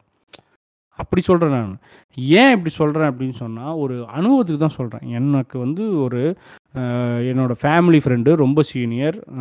அவர் வந்து இன்ஃபோசிஸை வந்து இரநூத்தி ஐம்பது ரூபா ரேஞ்சில் வாங்கி, அது வந்து டிவிடெண்டில் கிடைச்ச காசெல்லாம் இல்லாமல் போனஸாக கிடச்ச கா ஷேர்ஸை வச்சு வச்சு, ரெண்டாயிரத்தி இரநூறுங்க ரேஞ்சில் அதாவது ஒன் இன்ஃபோசிஸோட பீக் பர்ஃபார்மன்ஸில் இருக்கும்போது அந்த பணத்தை விற்று செட்டில் ஆனாரு. எந்த அளவுக்குன்னா, வேற லெவலுக்கு செட்டில் ஆனார் மாம்ஸ். வேற லெவலுக்கு காசு செட்டில் ஆனாப்ல. அந்த ஆள் கனவுலேயே நினச்சி பார்க்காத ஒரு விஷயம் அது. நான் என்ன சொல்கிறேன் அப்படின்னு சொன்னால் இன்றைக்கி வந்து இந்த சென்செக்ஸும், நிஃப்டியும் இன்றைக்கி இருக்கிற ரேஞ்சு வந்து ஒரு 10 இயர்ஸ்க்கு முன்னால கிடையாது. டவுன் த லைன் சொல்றேன். 6000, 7000 நிஃப்டி பாயிண்ட் இருந்ததே பெரிய விஷயம். இன்னைக்கு வந்து 18,000 இருக்கு நிஃப்டி பாயிண்ட். ஓகேவா? எந்த அளவுக்கு ஏறுதுங்கிறத தான் சொல்றேன். நான் சொல்றது வந்து எக்ஸாக்ட்டா ஒரு டிகேட்ல சொல்றேன். ஒரு டிகேட்ல 10,000 பாயிண்ட் ஏறியிருக்கு. நீங்க வந்து லைஃப் லாங்கெல்லாம் வெயிட் பண்ண வேண்டாம். பத்து ஒரு டிகேட் வெயிட் பண்ணா போதும். இன்னைக்கு 20 வயசு நீ ரூ. 1,00,000 போட்ட அப்படின்னு சொன்னா, நீ 30 வயசுல அந்த 1,00,000ங்கிறது வந்து கொஞ்சம் யோசிக்காம சொல்றேன் மாம்ஸ் 25 லேக்ஸ், 26 லேக்ஸ் மேல போயிருக்கும். இந்த அளவுக்கு குரோத் வந்து எந்த லேண்டும் தராது, எந்த கோல்டும் தராது, எதுவுமே தராது. இது உண்மையாலுமே தங்க முட்டை இல்ல. வைர முட்டையிடுற வாத்து தான். அவசரப்பட்டு அறுக்கக்கூடாது. என்ன நீ போட்ட பணத்த மறந்துறணும். இப்ப நீங்க வந்து ஸ்டாக் மார்க்கெட்ல இன்னைக்கு 10,000 போட்டாச்சு அப்படின்னு சொன்னா, இந்த 10,000த்த மறந்துறணும். எந்த காலத்திலயும் அத வச்சு பிரெட் அண்ட் பட்டரா யூஸ் பண்ணக்கூடாது. It's a. Dead investment. போட்டாச்சு 10,000 உம்மால அங்கேயே கடை அப்படின்னு விட்டுறணும். இது மாதிரி போடுற எல்லா பணத்தையும் அப்படியே விட்டுட்டு, லாங் டெர்ம் இன்வெஸ்ட்மெண்ட்டாக பத்து வருஷம், 15 வருஷம், இருபது வருஷம் வச்சுட்டிங்கன்னா அத்தனை வருஷம் கழிச்சு எடுக்கும்போது, அல்றதுக்கு கை பத்தாத அளவுக்கு பணம் வரும். அப்புறம் நீங்க மறக்கவே மறக்கக்கூடாத ஒரு விஷயம் என்னன்னா, இது வந்து வைர முட்டையிடுற வாத்து. சரியான வாத்துக்கிட்ட குடுக்கலன்னா, குண்டி கிழிஞ்சிரும். ஆமா. அதே மாதிரி நல்ல புரோக்கரேஜ் ஃபார்மில் இருக்கணும். லீடிங் டாப் புரோக்கரேஜ் கிட்ட இருக்கணும். புதுசு புதுசா வர்றான். இவன் வந்து ஆப்ல மொபைல் ஆப்ல குடுக்குறான். இந்த ஆப்ல குடுக்குறான், அந்த ஆப்ல. மொபைல் ஆப்ல இருக்கிற எந்த ஒரு புரோக்கரேஜ் ஃபார்மையும் நம்பாதீங்க. அவன் என்னைக்கு ஃபெயிலியர் ஆவான், என்னைக்கு அதை சுருட்டிட்டு போவான்னு தெரியாது. இன்னைக்கு நிறைய செபியில் ரெகுலேஷன்ஸ் இருக்கு, ரிப்போர்ட்டிங் இருக்கு. அதெல்லாம் இருக்கு. ஆனாலும் ஒரு நல்ல இந்த மாரி நம்மள மாரி சொல்றேன். நம்மள மாரி வந்து அளவா சம்பாரிச்சு, வீட்டுக்கு அவுட்டர்ல ஒரு கிரவுண்ட் இடம் வாங்கி வீடு கட்டி செட்டில் ஆகணும் ஐயா! அப்படிங்கிற மாரியும், இஎம்ஐல வந்து பொழப்பு ஓட்டுற நமக்காக ஒரு மிடில் கிளாஸ் பீப்பிள் நாளை பின்னி டெவலப் ஆகணும்னு நெனைக்கிறோம் அப்படிங்கிறவங்களுக்கு ஒரு நல்ல லீடிங் ஃபர்ம்ல, அ நல்ல ஸ்ட்ராங்கா இருக்கக்கூடிய ஒரு ஃபர்ம்ல வாங்கிட்டு, பாஸ்வேர்டு மறக்காம, இமெயில் ஐடி மறக்காம, மொபைல் நம்பர் மாத்தாம ஏன்னா இதெல்லாம் வேணும். இதெல்லாம் வச்சுட்டு. தான் உங்களோட ஷேர்ஸ என்னைக்குமே ட்ராக் பண்ண முடியும். ஐடிய மறந்து, பாஸ்வேர்ட மறந்து, மொபைல் நம்பர மாத்தி இது எடுக்கறக்கு கஷ்டப்படக்கூடாது. ஆனா எங்கேயும் போகாது. லைஃப் லைஃப் லைஃப்பும் கொஞ்சம் ஸ்டேபிளா இருக்கணும். ஆமா. பொண்டாட்டிக்கு பயந்து சிம் கார்ட தூக்கி போட்டு ம். செகண்ட் மாத்தி, ஆமா. அதுக்கப்புறம் பாஸ்வேர்ட்ல வந்து இப்ப எக்ஸோட பேர போட்டு, அடிக்கடி. எக்ஸ மாத்திக்கிட்டு இந்த மாரியான வேலையெல்லாம் இல்லாம, ஸ்டேபிள் மைண்ட் செட்ல கிளீனா வொர்க் பண்ணா, நிஜமாலுமே சொல்கிறேன் இது வந்து அம்பானி அதானி எப்படி 800% ஸ்கை ராக்கெட் பண்ணானோ, அதே மாதிரி ஒரு டவு அது மூணு வருஷத்தில் பண்ணால் ஃப்ராட் வேலை பண்ணி, நீங்கள் மூடிட்டு ஒழுக்கமையாக பண்ணீங்கன்னா, பதினஞ்சு வருஷத்தில் இதே மாதிரி எயிட் ஹண்ட்ரட் பர்சன்ட் க்ரோத் வந்து ஸ்டாக் மார்க்கெட் கொடுக்கும் ஸ்டாக் மார்க்கெட் அவசியம், தேவை. அதை ஒழிக்க முடியாது. சேஃபாக கேம் ப்ளே பண்ணி காசு சம்பாரிச்சுக்கலாம். வேறு ஏதாவது டவுட் இருக்குதா மேம்ஸ்? ஏதாவது ஏதாவது கவர் பண்ணாமல் விட்டுருக்குறோமா வேற நான் எத மறந்துட்டேன் சொல்லன்னா ஞா இப்போ இவன் வந்து இப்போ இதெல்லாம் நடந்ததுல்ல. இப்போ ஹிண்டன்பர்க் வந்து இவன் இவ்வளோ மாரி ஃப்ராடுத்தனம் பண்ணியிருக்கான், அப்படின்னு சொல்லியிருக்கான். இப்போ ம். நீங்க வந்து அ இதனால என்ன பட்டர்ஃப்ளை எஃபெக்ட்? கடைசி எஃபெக்ட் என்ன நடக்கும்? லாஸ்ட் பட்டர்ஃப்ளை எஃபெக்ட்டா வந்து எதுல வந்து நிக்குது அப்படின்னு சொன்னா, ஏற்கனவே சொன்ன மாரி இப்போ கடன் வாங்க நான் பேங்க்ல கடன் வாங்குறதா இருந்தா, நம்ம வந்து வீடு வைப்போம், கார் வைப்போம். இந்த மாரி ஏதோ ஒண்ணு செக்யூரிட்டியா குடுத்து செக்யூர்டு ம். லோனா வாங்குவோம். அந்த மாரி அதானி வந்து லோன் வந்து பேங்க்ல எப்படி வாங்கியிருக்காருன்னா, ஷேர கொண்டு போய் பிளட்ஜிங். குடுத்து. தன்னோட ஷேர என்னோட ஷேர் வேல்யூ பார்த்துக்கங்க. இவ்வளோ ரூபா இருக்கு. அப்படின்னு சொல்லி அந்த ஹையஸ்ட் வேல்யூல இருக்கும்போது நெறைய கடன் வாங்கியிருக்கான். இந்தியாலயும் கடன் வாங்கியிருக்கான். வால் ஸ்ட்ரீட்ல இருக்கிற ஏகப்பட்ட பேங்க்லயும் கடன் வாங்கியிருக்கான். இங்கேயும் வாங்கியிருக்கான், அங்கேயும் வாங்கியிருக்கான். ஷேர்ஸ பிளெட்ஜ் பண்ணி. இப்போ வந்து என்னன்னா, அதில டாப் லோன் குடுத்த பேங்க் வந்து எஸ் பேங்க் இருக்கு, எஸ்பிஐ இருக்கு. அ state run banks, PSU banks வந்து எல்லா பிஎஸ்யூ பேங்க்ஸும் குடுத்துருக்கு லோன். ஆஸ் யூசுவல் நம்ம கிங்ஃபிஷருக்கு. குடுத்தோம்ல. அதுக்கப்புறம் இந்த என்ன இந்த சுதாகர் வயித்துல அடிச்சுக்குவான்ல. ஐயோ! ஐயோ! ஐயோ! ம். ஐயோ! அப்படின்னு. அந்த மாரி இப்ப எல்லாம் வயித்துல அடிச்சுக்கிட்டு உட்காந்துருக்கிறானுங்க. ஐய்யய்யோ! இப்படி தாறுமாறு த தக்காளி சோறா இறங்குதே! நம்ம நிலைமை என்ன ஆகும்னு. ஷேர பிளெட்ஜா வாங்கி கடன் குடுத்ததுக்காக, இன்னைக்கு வந்து ஒப்பாரி ம். இதில என்ன பெரிய சிக்கல் அப்படின்னு சொன்னா, 2 நாளைக்கு ம். முன்னால அதானி வச்சிருந்த dollar bonds, US dollar denominated bonds இது எல்லாமே வந்து லாஸ் ஆக ஆரம்பிச்சது. ஏகப்பட்ட சென்ட்ஸ் கிட்டத்தட்ட அவனோட டாலர் பாண்ட்ஸ்ல 4 சென்ட்ஸ் மைனஸ் ஆகுச்சு இந்த ப்ராப்ளம்னால. அது மட்டும் இல்லாம, கிரெடிட் சுசின்னு ஒண்ணு இருக்கு. ம். அ அவன் தான் பெரிய இன்டர்நேஷனல் இந்த கிரெடிட் ரேட்டிங் ஏஜென்சி. அந்த கிரெடிட் ரேட்டிங் ஏஜென்சி வந்து இனிமே அதானியோட பாண்ட்ஸ வந்து கொலேட்ரலா வச்சுக்கறக்கு அக்செப்ட் பண்ண மாட்டோம். அப்படின்னு சொல்லி இப்போ இவங்ககிட்ட நிறைய இன்வெஸ்ட் பண்ணியிருப்பாங்கல்ல. இன்வெஸ்ட் பண்ணி அவன் பாண்டு வாங்கியிருப்பான்ல. அவன் கொண்டு போய் இந்த மாதிரி இந்த பாண்டை வச்சு லோன் வாங்குறது, ம மார்ஜின் வாங்குறது இதெல்லாம் வாங்குவானுங்க. அதை வந்து ஸ்டாப் பண்ணிட்டாங்க கிரெடிட் சூசி கிரெடிட் சூசி மட்டும் இல்லாமல் இந்தியன் கிரெடிட் ரேட்டிங் ஏஜென்சியும் வந்து இந்த இம்பேக்ட் அண்ட் டெவலப்மெண்ட்ஸை வந்து நாங்கள் வந்து வாட்ச் பண்ணிகிட்ருக்கோம் இந்த போர்ட்ஃபோலியோவில் வந்து ஹிண்டன்பர்கோட ரிசர்ச்சை வந்து இன்க்ளூட் பண்ணி நாங்கள் வந்து பார்க்க போகிறோம் அப்படின்னும். அதே மாதிரி மூடிஸ் இன்வெஸ்டர்ஸ் அப்படிங்கிற இன்னொரு ஏஜென்சி இவங்களும் வந்து இந்த இம்பேக்டை வந்து எடுத்துகிட்டு போய் எங்களோட கன்சிடரேஷனில் வைக்க போகிறோம் அப்படின்னு சொல்லிருக்காங்க. இந்த மாதிரி கிரெடிட் ரேட்டிங் ஏஜென்சிஸ் எல்லாருமே வந்து ரிஸ்க்கு அசஸ்மெண்ட்டில் இவனுக்கு நெகட்டிவ் சைடாக இருக்குது இந்த மாதிரி கிரெடிட் ரேட்டிங் ஏஜென்சிஸ் எல்லாமே இவனோட கிரெடிட் ரேட்டிங்கை குறைச்சா, இது பயங்கரமாக பேங்க்கு கடன் லெண்டட் பேங்க். யார் எந்த பேங்க்கெல்லாம் அவனுக்கு கடன் கொடுத்துச்சோ அவனுங்க எல்லாத்துக்குமே இது வந்து ரிஸ்க் ஃபேக்டராக மாறும். ம். இப்போ பேங்க்ஸ் வந்து இது வந்து இப்போ பெரிய ரிஸ்க். பேங்க்ஸுக்கு பேங்க்ஸ்க்கு ரிஸ்க் ஆச்சுன்னா என்ன பண்ணுவாங்க? அ பேங்க்ஸ்க்கு ரிஸ்க் ஆச்சுன்னா என்ன பண்ணுவானுங்க, ஆர்பிஐட்ட போய் ஒப்பாரி வச்சு அழுவானுங்க. நிம்மி ம ஃபர்ஸ்ட்டு சாரி ஆர்பிஐட்ட போ நிம்மி மாமிட்ட ம். ஒப்பாரி வைப்பாங்க. ஐம்பத்தி ஆறு இன்ச்சு நிமிபாமியை கூப்பிட்டு வந்து கிரெடிட் ரெப்போ ரேட்டை வந்து இந்த ரெப்போ ரேட்டு இன்ட்ரெஸ்ட் ரெப்போ ரேட்டுன்னு ஆர்பிஐல ஒன்று இருக்கும். அந்த ரெப்போ ரேட்டை வந்து கொஞ்சம் ஒரு அரை பர்சன்ட் ஏற்றி விடு அப்படிங்கும். அவன் அரை பர்சன்ட் ஏற்றி விட்டான்னா, நம்மளோட ஹோம் லோன்ஸில் கார் லோன்ஸில் எல்லா நம்ம வாங்கியிருக்கிற எல்லா லோன்லேயும் ஒரு பர்சன்ட் இன்க்ரீஸ் ஆகும். Which results in six months to eighteen months of increased EMI. இப்போ எல்லாருக்குமே வந்து இப்ப ஹவுசிங் இந்த லோனு இந்த நாதாரி பையன் பண்ண வேலைக்கு இப்ப எல்லாருக்கும் வந்து சோத்துல இருந்து, பால்ல இருந்து எல்லாத்தோட விலையும் அதிகமாக போகுது. ஆமா. எல்லாத்தோட விலையும் அதிகம். ரெப்போ ரேட் இன்கிரீஸ் பண்ணா விலைவாசி ஏறும். இப்ப ரீசென்ட்டா ஒரு 50 பைசா ரெப்போ ரேட்ல ஏத்துனதுமே நெறைய பேத்துக்கு ஹோம் லோன்ஸ் எல்லாம் 12 மாசம், 14 மாசம், 8 மாசம் தள்ளி எக்ஸ்ட்ரா ஆச்சுல்ல. அதுதான் சீ அதுதான் ரீசன். அந்த ரெப்போ ரேட்ட ஏத்துனா, இது எல்லாமே வந்து நம்ம தலையில வந்து விடியும். பேங்க் அப்புறம் அவனோட லாஸ எப்படி மெயின்டெயின் பண்ணுவான்? இன்ட்ரெஸ்ட் ஜாஸ்தி பண்ணி தானே. ம். கரெக்ட்டு தான். அப்புறம் இப்ப நான் நான் ஏதாவது சொன்னா, அப்புறம் நீ என்னைய ஆமைம்பீங்க. அந்த துணிவு பட கிளைமாக்ஸ்ல. வேணாம். எஸ்எம் நீங்க ஊதவே. அந்த அந்த தெரியும்டா. வாலு வச்ச அணிலு. ம். விஷயம் என்னன்னு பாட்காஸ்ட் லிசனருக்கு தெரியும். போயா. ம். இல்ல அந்த அந்த மாரி நடக்கும். நமக்கு தேவையில்லாத சார்ஜஸ்ஸு, அப்புறமேலு இனி யுபிஐ பேமெண்ட்டுக்கு காசு வாங்குறது ஆல்ரெடி டாக்ஸ்ல ம். இருக்கு. இந்த இந்த மாரி ஏழ்ற மயிரெல்லாம் இழுப்பானுங்க. இப்போ இப்ப ஆர்டிஜிஎஸ், சேவிங்ஸ் நெஃப்ட்க்கு எல்லாம் ரூ. 1 வாங்குறான்ல. இதுவரைக்கும் எப்படி இருந்துச்சுன்னா, சேவிங்ஸ் பேஸ்ட் எக்கானமியா இருந்துச்சு.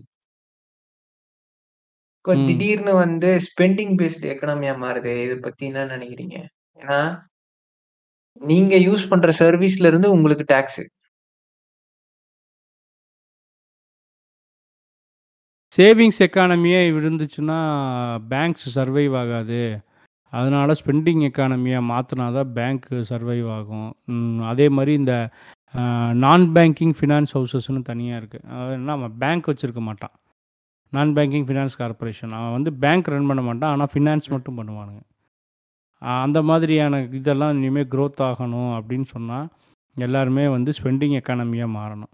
உன்னை ஸ்பெண்டிங் எக்கானமியாக மாற்றணும் அப்படின்னாலே, நீ டிஜிட்டல் எக்கானமிக்குள்ளே வரணும். அப்பதான் நீ ஸ்பெண்ட் பண்ண ஆரம்பிப்ப. அதுக்கு தான் உன்னை டிஜிட்டல் எக்கானமிக்குள்ளே கூட்டிகிட்டு வர்றது.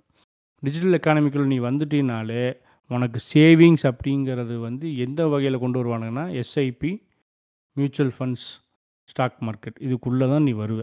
உன்னால் வேறு எங்கேயும் சேவே பண்ண முடியாது.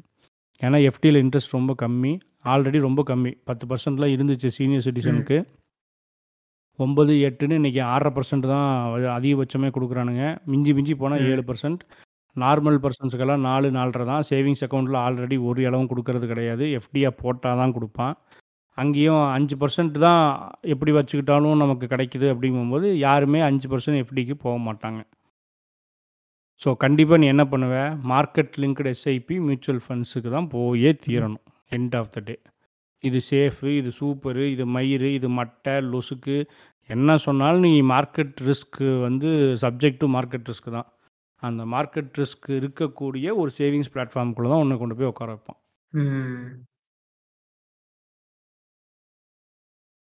டெவலப்டு எக்கானமி எல்லாமே அப்படிதான் சிக்கி சீரழியுது. இப்போ வந்து எல்லா வெஸ்டர்ன் கண்ட்ரீஸ் ரொம்ப டெவலப்டு கண்ட்ரீஸும் இதே சிக்கல்ல. தான் இருக்கு. நம்மளும் அதே சிக்கல்ல தான் இருக்கோம். இதில எவன் புத்திசாலித்தனமா பொழைக்கிறாங்கிறதெல்லாம் தனிப்பட்ட இண்டிவிஜுவல்ஸ் சாய்ஸ். ஸோ இப்போ பேங்க்குக்கு கடன் வாங்குனது இந்த பிரச்சனையில இருக்கு. கிரெடிட் சூசைட் பண்ணதும் அந்த பிரச்சனையில இருக்கு.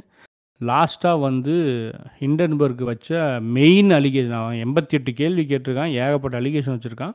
அதில நம்ம ரொம்ப வழவழான்னு இழுக்காம ஒரு சுருக்கமாக சொல்லணும் அப்படின்னா, ஒரு அஞ்சாறு அலிகேஷனை மட்டும் சொல்லிட்டு போயிடலாம் முதல் அலிகேஷன் ஏற்கனவே நம்ம அதை தான் ஃபர்ஸ்ட்லேருந்து பேசிகிட்டு இருக்கிறோம். $100 பில்லியன் டாலர்ஸ் மதிப்புள்ள சொத்து எப்படி அவன் கொண்டு வந்தான்னா, ஸ்டாக் ப்ரைஸ் அப்ரிசியேஷனில் மட்டும்தான் பண்ணியிருக்கிறான் பண்ணியிருக்கான். அதுவும் லிஸ்டட் செவன் கம்பெனிஸில் தான் நடந்திருக்கு. இதை வச்சு வந்து 819% டூ பி ப்ரிசைஸ் ஏற்றிருக்கிறாங்க அப்படிங்கிறதும், ராஜேஷ் அதானி, கௌதம் அதானிங்கிற அண்ணன் தம்பியை already directorate of revenue intelligence DRI அப்படின்னு சொல்லக்கூடிய ஒரு டிபார்ட்மெண்ட் வந்து ஆல்ரெடி ஷெல் கம்பெனி வச்சு ஆர்டிஃபிஷியலாக டர்ன் ஓவர் காமிச்சு ஜென்ரேட் பண்ணி அரெஸ்ட் வரைக்கும் போய் இந்த மாதிரி சிக்கலில் வந்து சிக்கனை இவனை தூக்கிட்டு வந்து திரும்பவும் இந்த ஏழு கம்பெனியில் இவன் வந்து மேனேஜிங் டைரக்டராக உட்கார வச்சுருக்கான். எதுக்குன்னு சொன்னா, இத எல்லாத்தையும் இஸ் கரெக்ட்டா எக்ஸிக்யூட் பண்றதுக்கு. அதாவது எக்ஸ்பீரியன்ஸ் இருக்கிறவனால தான் இந்த ஃப்ராடுத்தனத்த பண்ண முடியும்னு தான் உட்கார வச்சிருக்கிறான். அப்படிங்கிற ஒரு அலிகேஷனையும் எடுத்து வைக்கிறாங்க. அடுத்தது வந்து. வினோத் அதானி. அவன் வந்து என்ன பண்ணியிருக்கான்னா, கவர்மெண்ட்டோட இன்வெஸ்டிகேஷன்ஸ், அந்த செபியோட இன்வெஸ்டிகேஷன்ஸ், இந்த அரேஞ்ச்மெண்ட்ஸ் இதுக்கெல்லாம் ரெகுலாரிட்டி எல்லாம் பண்ணக்கூடிய இடத்துல, அவன் தான் வந்து மிகப்பெரிய ரோல் ப்ளே பண்ணி, அவனோட நெட்ஒர்க்கை வச்சு ஆஃப்ஷோர் என்டைட்டிஸை யூஸ் பண்ணி, இங்கே உள்ளே கொண்டு வந்தது எல்லாத்தையும் கரெக்ட் பண்ணது வந்து வினோத் அதானி. அவன் தான் இதெல்லாத்தையும் பண்ணியிருக்கிறான். அப்படிங்கிற அலிகேஷனையும், அந்த அலிகேஷன் சொல்கிறதுக்கு பேஸ் ரீசனாக வினோத் அதானி வந்து ஆஃப் ஆஃப்ஷோர் ஷெல் கம்பெனிஸ் அப்படின்னு நம்ம எக்ஸ்பிளைன் பண்ணதில் மொரீஷியஸில் மட்டும் 38 ஷெல் கம்பெனிஸ் அவனும் அவனோட அசோசியேட்ஸ் க்ளோஸ் அசோசியேட்ஸும் மெயின்டைன் பண்ணுறாங்க 1 இல்ல 2 இல்ல 38 ஷெல் கம்பெனிஸை மரீஷியஸில் மட்டும் வச்சு மெயின்டெயின் பண்ணிகிட்ருக்குறாங்களாம் அதே மாதிரி வினோத் அதானி வந்து stock manipulation, stock parking, money லாண்ட்ரிங்கில் வந்து ப்ரைவேட் கம்பெனிஸ்லேருந்து லிஸ்டட் கம்பெனிஸோட பேலன்ஸ் ஷீட்டை வந்து அங்கேருந்து இங்கே அதாவது அங்கே இருக்கிற லிஸ்டட் கம்பெனிஸ்லேருந்து இங்கேத்த பேலன்ஸ் ஷீட் மெயின்டெயின் பண்ணக்கூடிய நம்ம ஏழு கம்பெனி இருக்குது இல்லையா? இவங்களுக்கு ஃபினான்ஷியல் ஹெல்த்தை வந்து மெயின்டைன் பண்ணுறதுக்காகவே அவன் வந்து எக்ஸ்க்ளூசிவாக அவன் வந்து உட்காந்து ஒர்க் பண்ணியிருக்கிறான். அப்படின்னு சொல்லி இந்த விஷயத்தையும், செபியில் வந்து ஒரு ஆர்டிஐ ஃபைல் பண்ணியிருக்கிறாங்க ஹிண்டன்பர்க். ஆஃப்ஷோர் ஃபண்ட்ஸோட இன்வெஸ்டிகேஷன் அது இதெல்லாம் வந்து என்ன நடக்குது? எப்படி நடக்குது? அப்படின்னு கேட்டதுக்கு, அது வந்து ஸ்டார்டிங் ஸ்டேஜில் தான் இருக்குது இப்போ தான் நாங்கள் ஆரம்பிச்சிருக்கோம். சொல்கிறோம் அப்படின்னு மட்டும் சொல்லி முடிச்சுட்டாங்க. செபிட்டருந்து எந்த எக்ஸ்ப்ளனேஷனும் ஃபுல் ஃப்ளெட்ஜ்டா கிடைக்கல. ஓகே. அப்ப ஆக மொத்தம் பாதாள கிணத்துல ஆமா. தொங்குறி தொங்கிட்டு இருக்கோம். ஆமா, ஆமா. இது வந்து இப்போ இதெல்லாமே வந்து ஓப்பனா நடந்த சமாச்சாரங்கள். மார்க்கெட்ல ப்ளீட் ஆகுறான். இதெல்லாம் நம்ம கண்ணு முன்னால நடக்குது, பார்த்துட்டுருக்குறோம். இனி 56 இன்ச்சு, நிம்மி, மாமி இவனுங்கெல்லாம் சேர்ந்து என்ன வந்து இனி இருட்டில் பண்ணுவானுங்க? என்னலாம் நடக்கும்? யார் தலையில் மிளகா அரைப்பாங்க? எப்படியெல்லாம் இந்த சிக்கலை அவனை ரிலீஸ் பண்ணுறதுக்கு பண்ணுவானுங்க? அப்படின்னு எனக்கு தெரியல. ஆல்ரெடி ஏகப்பட்ட ஏர்போர்ட்ஸ் அவங்ககிட்ட ஒப்படைச்சிட்டாங்க நிறைய பிஸ்னஸ் அவன்கிட்ட தான் இருக்குது. இந்தியாவுக்கு மொத்த கோலம் அவன் தான் கொண்டு வந்து குடுத்துட்டுருக்கிறான். இன்னும் இந்த மாதிரி என்னெல்லாம் அவன்கிட்ட கொடுப்பாங்கன்னு தெரியாது. மிக முக்கியமான திட்டம் காட்டுப்பள்ளி துறைமுகம் அப்படிங்கிறது வந்து அதுவும் அந்த இந்த இது பேர் என்னடா? மாம்சு என்னமோ என்னமோ மாலா வருமே. சாகர்மாலா. ஆ சாகர்மாலா. சாகர்மாலா திட்டம் அப்படிங்கிறது என்ன அப்படின்னு சொன்னா, நம்ம அந்த இந்தியாவோட கீழ ஓஷன்ல இருக்கக்கூடிய மொத்த கண்ட்ரி சுத்தியிலயும் போர்ட் கொண்டு வரது. சின்ன போர்ட், பெரிய போர்ட், மீடியம் போர்ட், சின்ன போர்ட்டுன்னு இந்த ஃபுல்லா கொண்டு வரதும், இந்த போர்ட்டு வர்றதுக்கு வந்து டிஸ்டர்பன்ஸாக இருக்குன்னு சொல்லி தான் இப்போது வந்து அந்த ராம் சேது திட்டத்தையே வந்து இவனுங்க வந்து அப்போஸ் பண்ணாமல் இருக்கிறதும். இவனுங்க தான் அதை அப்போஸ் பண்ணானுங்க. இல்லாட்டி என்றைக்கோ நம்ம வந்து டெவலப் ஆகிருப்போம் அதை வந்து போட விடாமல் பண்ணி, இப்போது இந்த சாகர்மாலா திட்டத்துக்கு வந்து அது இடைஞ்சலாக இருக்குன்னு சொல்லி தான், அந்த திட்டத்துக்கு இது அப்போஸ் ஆகாமல் இருக்கிறதுக்கு வந்து இப்போ அதை கிளியர் பண்ணி வச்சிருக்கிறானுங்க. அந்த திட்டமும் அவனுக்கு தான் கொடுக்கறதுக்கு வேலை நடந்துட்டு இருக்குது. காட்டுப்பள்ளி அந்த போர்ட்டும் இவனுக்கு குடுக்கறதுக்கு தான் பேச்சுவார்த்தை நடந்துட்டு இருக்கு. அந்த பேச்சுவார்த்தையில ஓவரா வாய் விட்ட சீமான் அண்ணன் பல கோடி கமிஷன் வாங்கி விட்டதாக ஒரு சோர்ஸ் சொல்லுது. Yet to confirm that sources. But almost it's believable. அதே சீமான் அண்ணன் வாய் வந்து என்ன சொல்லும்னா, "பேனா வச்சேன்னா பேனாவ வந்து உடைச்சு தூக்கி போடுவேன்டா. பார்க்கிறியா?" அப்படின்னு வாய் பேசும். ஆமா. அது மட்டும் சொல்லும். ஆனா காட்டுப்பள்ளி ஆ அது. இனிமே அது வந்து. மீனவர்களுக்கெல்லாம் ரொம்ப நல்லது. ஆமா. அப்படின்னு பேசும். ஸோ இந்த திட்டமெல்லாம் அவனுக்கு குடுத்து, இவன கைய குடுத்து தூக்குவானுங்களா? இல்ல நம்ம சிக்கிக்கிட்டோம், இவன கைய விட்டுட்டு அடுத்து வேற எவனையாச்சும் புடிச்சு தூக்கலான்னு போவானுங்களா? என்ன ஏதுன்னு பொறுத்திருந்து பார்ப்போம். எல்லா பிரச்சனையிலயும் அரை அலசி ஆராய்வதற்கு நமக்கு ஒரு ஈரோட்டு பூத கண்ணாடி இருக்கிறது. தொடர்ந்து அலசி ஆராய்வோம். கரெக்ட் தான். ஓகே. ஸோ இதே மாதிரி நீங்க இன்னொரு எபிசோட்ல அந்த நான் ஒரு காதர் பேர் சொன்னேன்ல. அவனோட அந்த கா ஐயோ! அவன் பேரு டப்புன்னு மறந்து போச்சு. என்ன. ரொம்ப ஸ்டக் ஆகுது. ம். வயசாச்சுல்ல. அதான். டேய், டேய், டேய், டேய், டேய், டேய், டேய், டேய். சாரி. நாங்க ரொம்ப நாள் ஆச்சு பாட்காஸ்ட் பண்ணி. நெறைய ப்ராப்ளம்ஸு. அது இதுன்னு ஏகப்பட்ட சிக்கல் வந்துருச்சா, பண்ணாம டிலே ஆயிடுச்சு. இனிமே அந்த மாரி ஆகாதுன்னு இதுவரைக்கும் 306 தடவ ப்ராமிஸ் பண்ணியிருக்கோம். இது 307வது ப்ராமிஸ். ஆமா. பின்ன ஏடிஎம்கேக்கு மட்டும் ஓட்டு போடுறீங்கல்ல. எங்க பாட்காஸ்டையும் நம்பி. கொஞ்சம் மேல ஏத்தி விடுங்க. ஆமா.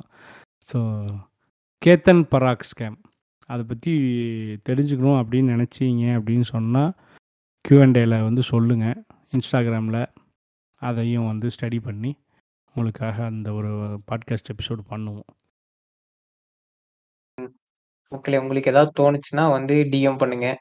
மறக்காம இந்த பாட்காஸ்ட் எபிசோட கேட்டுட்டு, எங்களுக்கு வந்து ஃபீட்பேக் கொடுங்க ஸ்பாட்டிஃபைல நீங்க கேட்டுட்டு இருக்க நேரத்துல வந்து கொஷினே வந்திருக்கும். அதுல நீங்க வந்து ஃபீட்பேக்கை போட்டு விடுங்க. இந்த எபிசோட்ல நான் தூங்கல. ஆமா. Note this point. தூங்கல. முடிச்சிட்டு இருக்கிறான். ஓகே. ஸோ இன்னைக்கு நான் இந்த டே வந்து second second twenty twenty three நான் கொடுத்த ரேட்ஸ் எல்லாமே இன்னைக்கு த க்ளோசிங் டேட். இன்னைக்கு த க்ளோசிங் மார்க்கெட் க்ளோஸ் ஆன ரேட்டு. நாளைக்கு அது என்ன நிலைமை ஆகும்னு தெரியாது. இன்ஸ்டாகிராமில் ஃபாலோ பண்ணீங்க அப்படின்னு சொன்னால் நான் ரொம்ப ஜாலியாக ஸ்க்ரீன்ஷாட் எடுத்து ஸ்க்ரீன்ஷாட் எடுத்து போட்டுருப்பேன். ஏன்னா, அது அதானி மேலே இருக்கிற வன்மம். அதை நான் துப்பிக்கிட்டே இருப்பேன். ஃபாலோ அப் பண்ணிக்கோங்க யாரும் இப்போ இந்த மார்க்கெட் க்ரைசஸில் அதானி வந்து கீழே போயிட்டே இருக்கே, வித்துட்டு வாங்கலாம்னு நினச்சி மட்டும் போயிடாதீங்க எங்கே அடி வாங்குவீங்கன்னு தெரியாது. வேடிக்கை பார்ப்பது மட்டுமே நல்லது. நீங்கள் இதுவரை கேட்டு ரசித்துக் கொண்டிருந்தது பூமர் டாக்ஸின் பாட்காஸ்ட். நான் உங்கள் கஜாமா சைனிங் ஆஃப் வித் ஐ கடவுள்.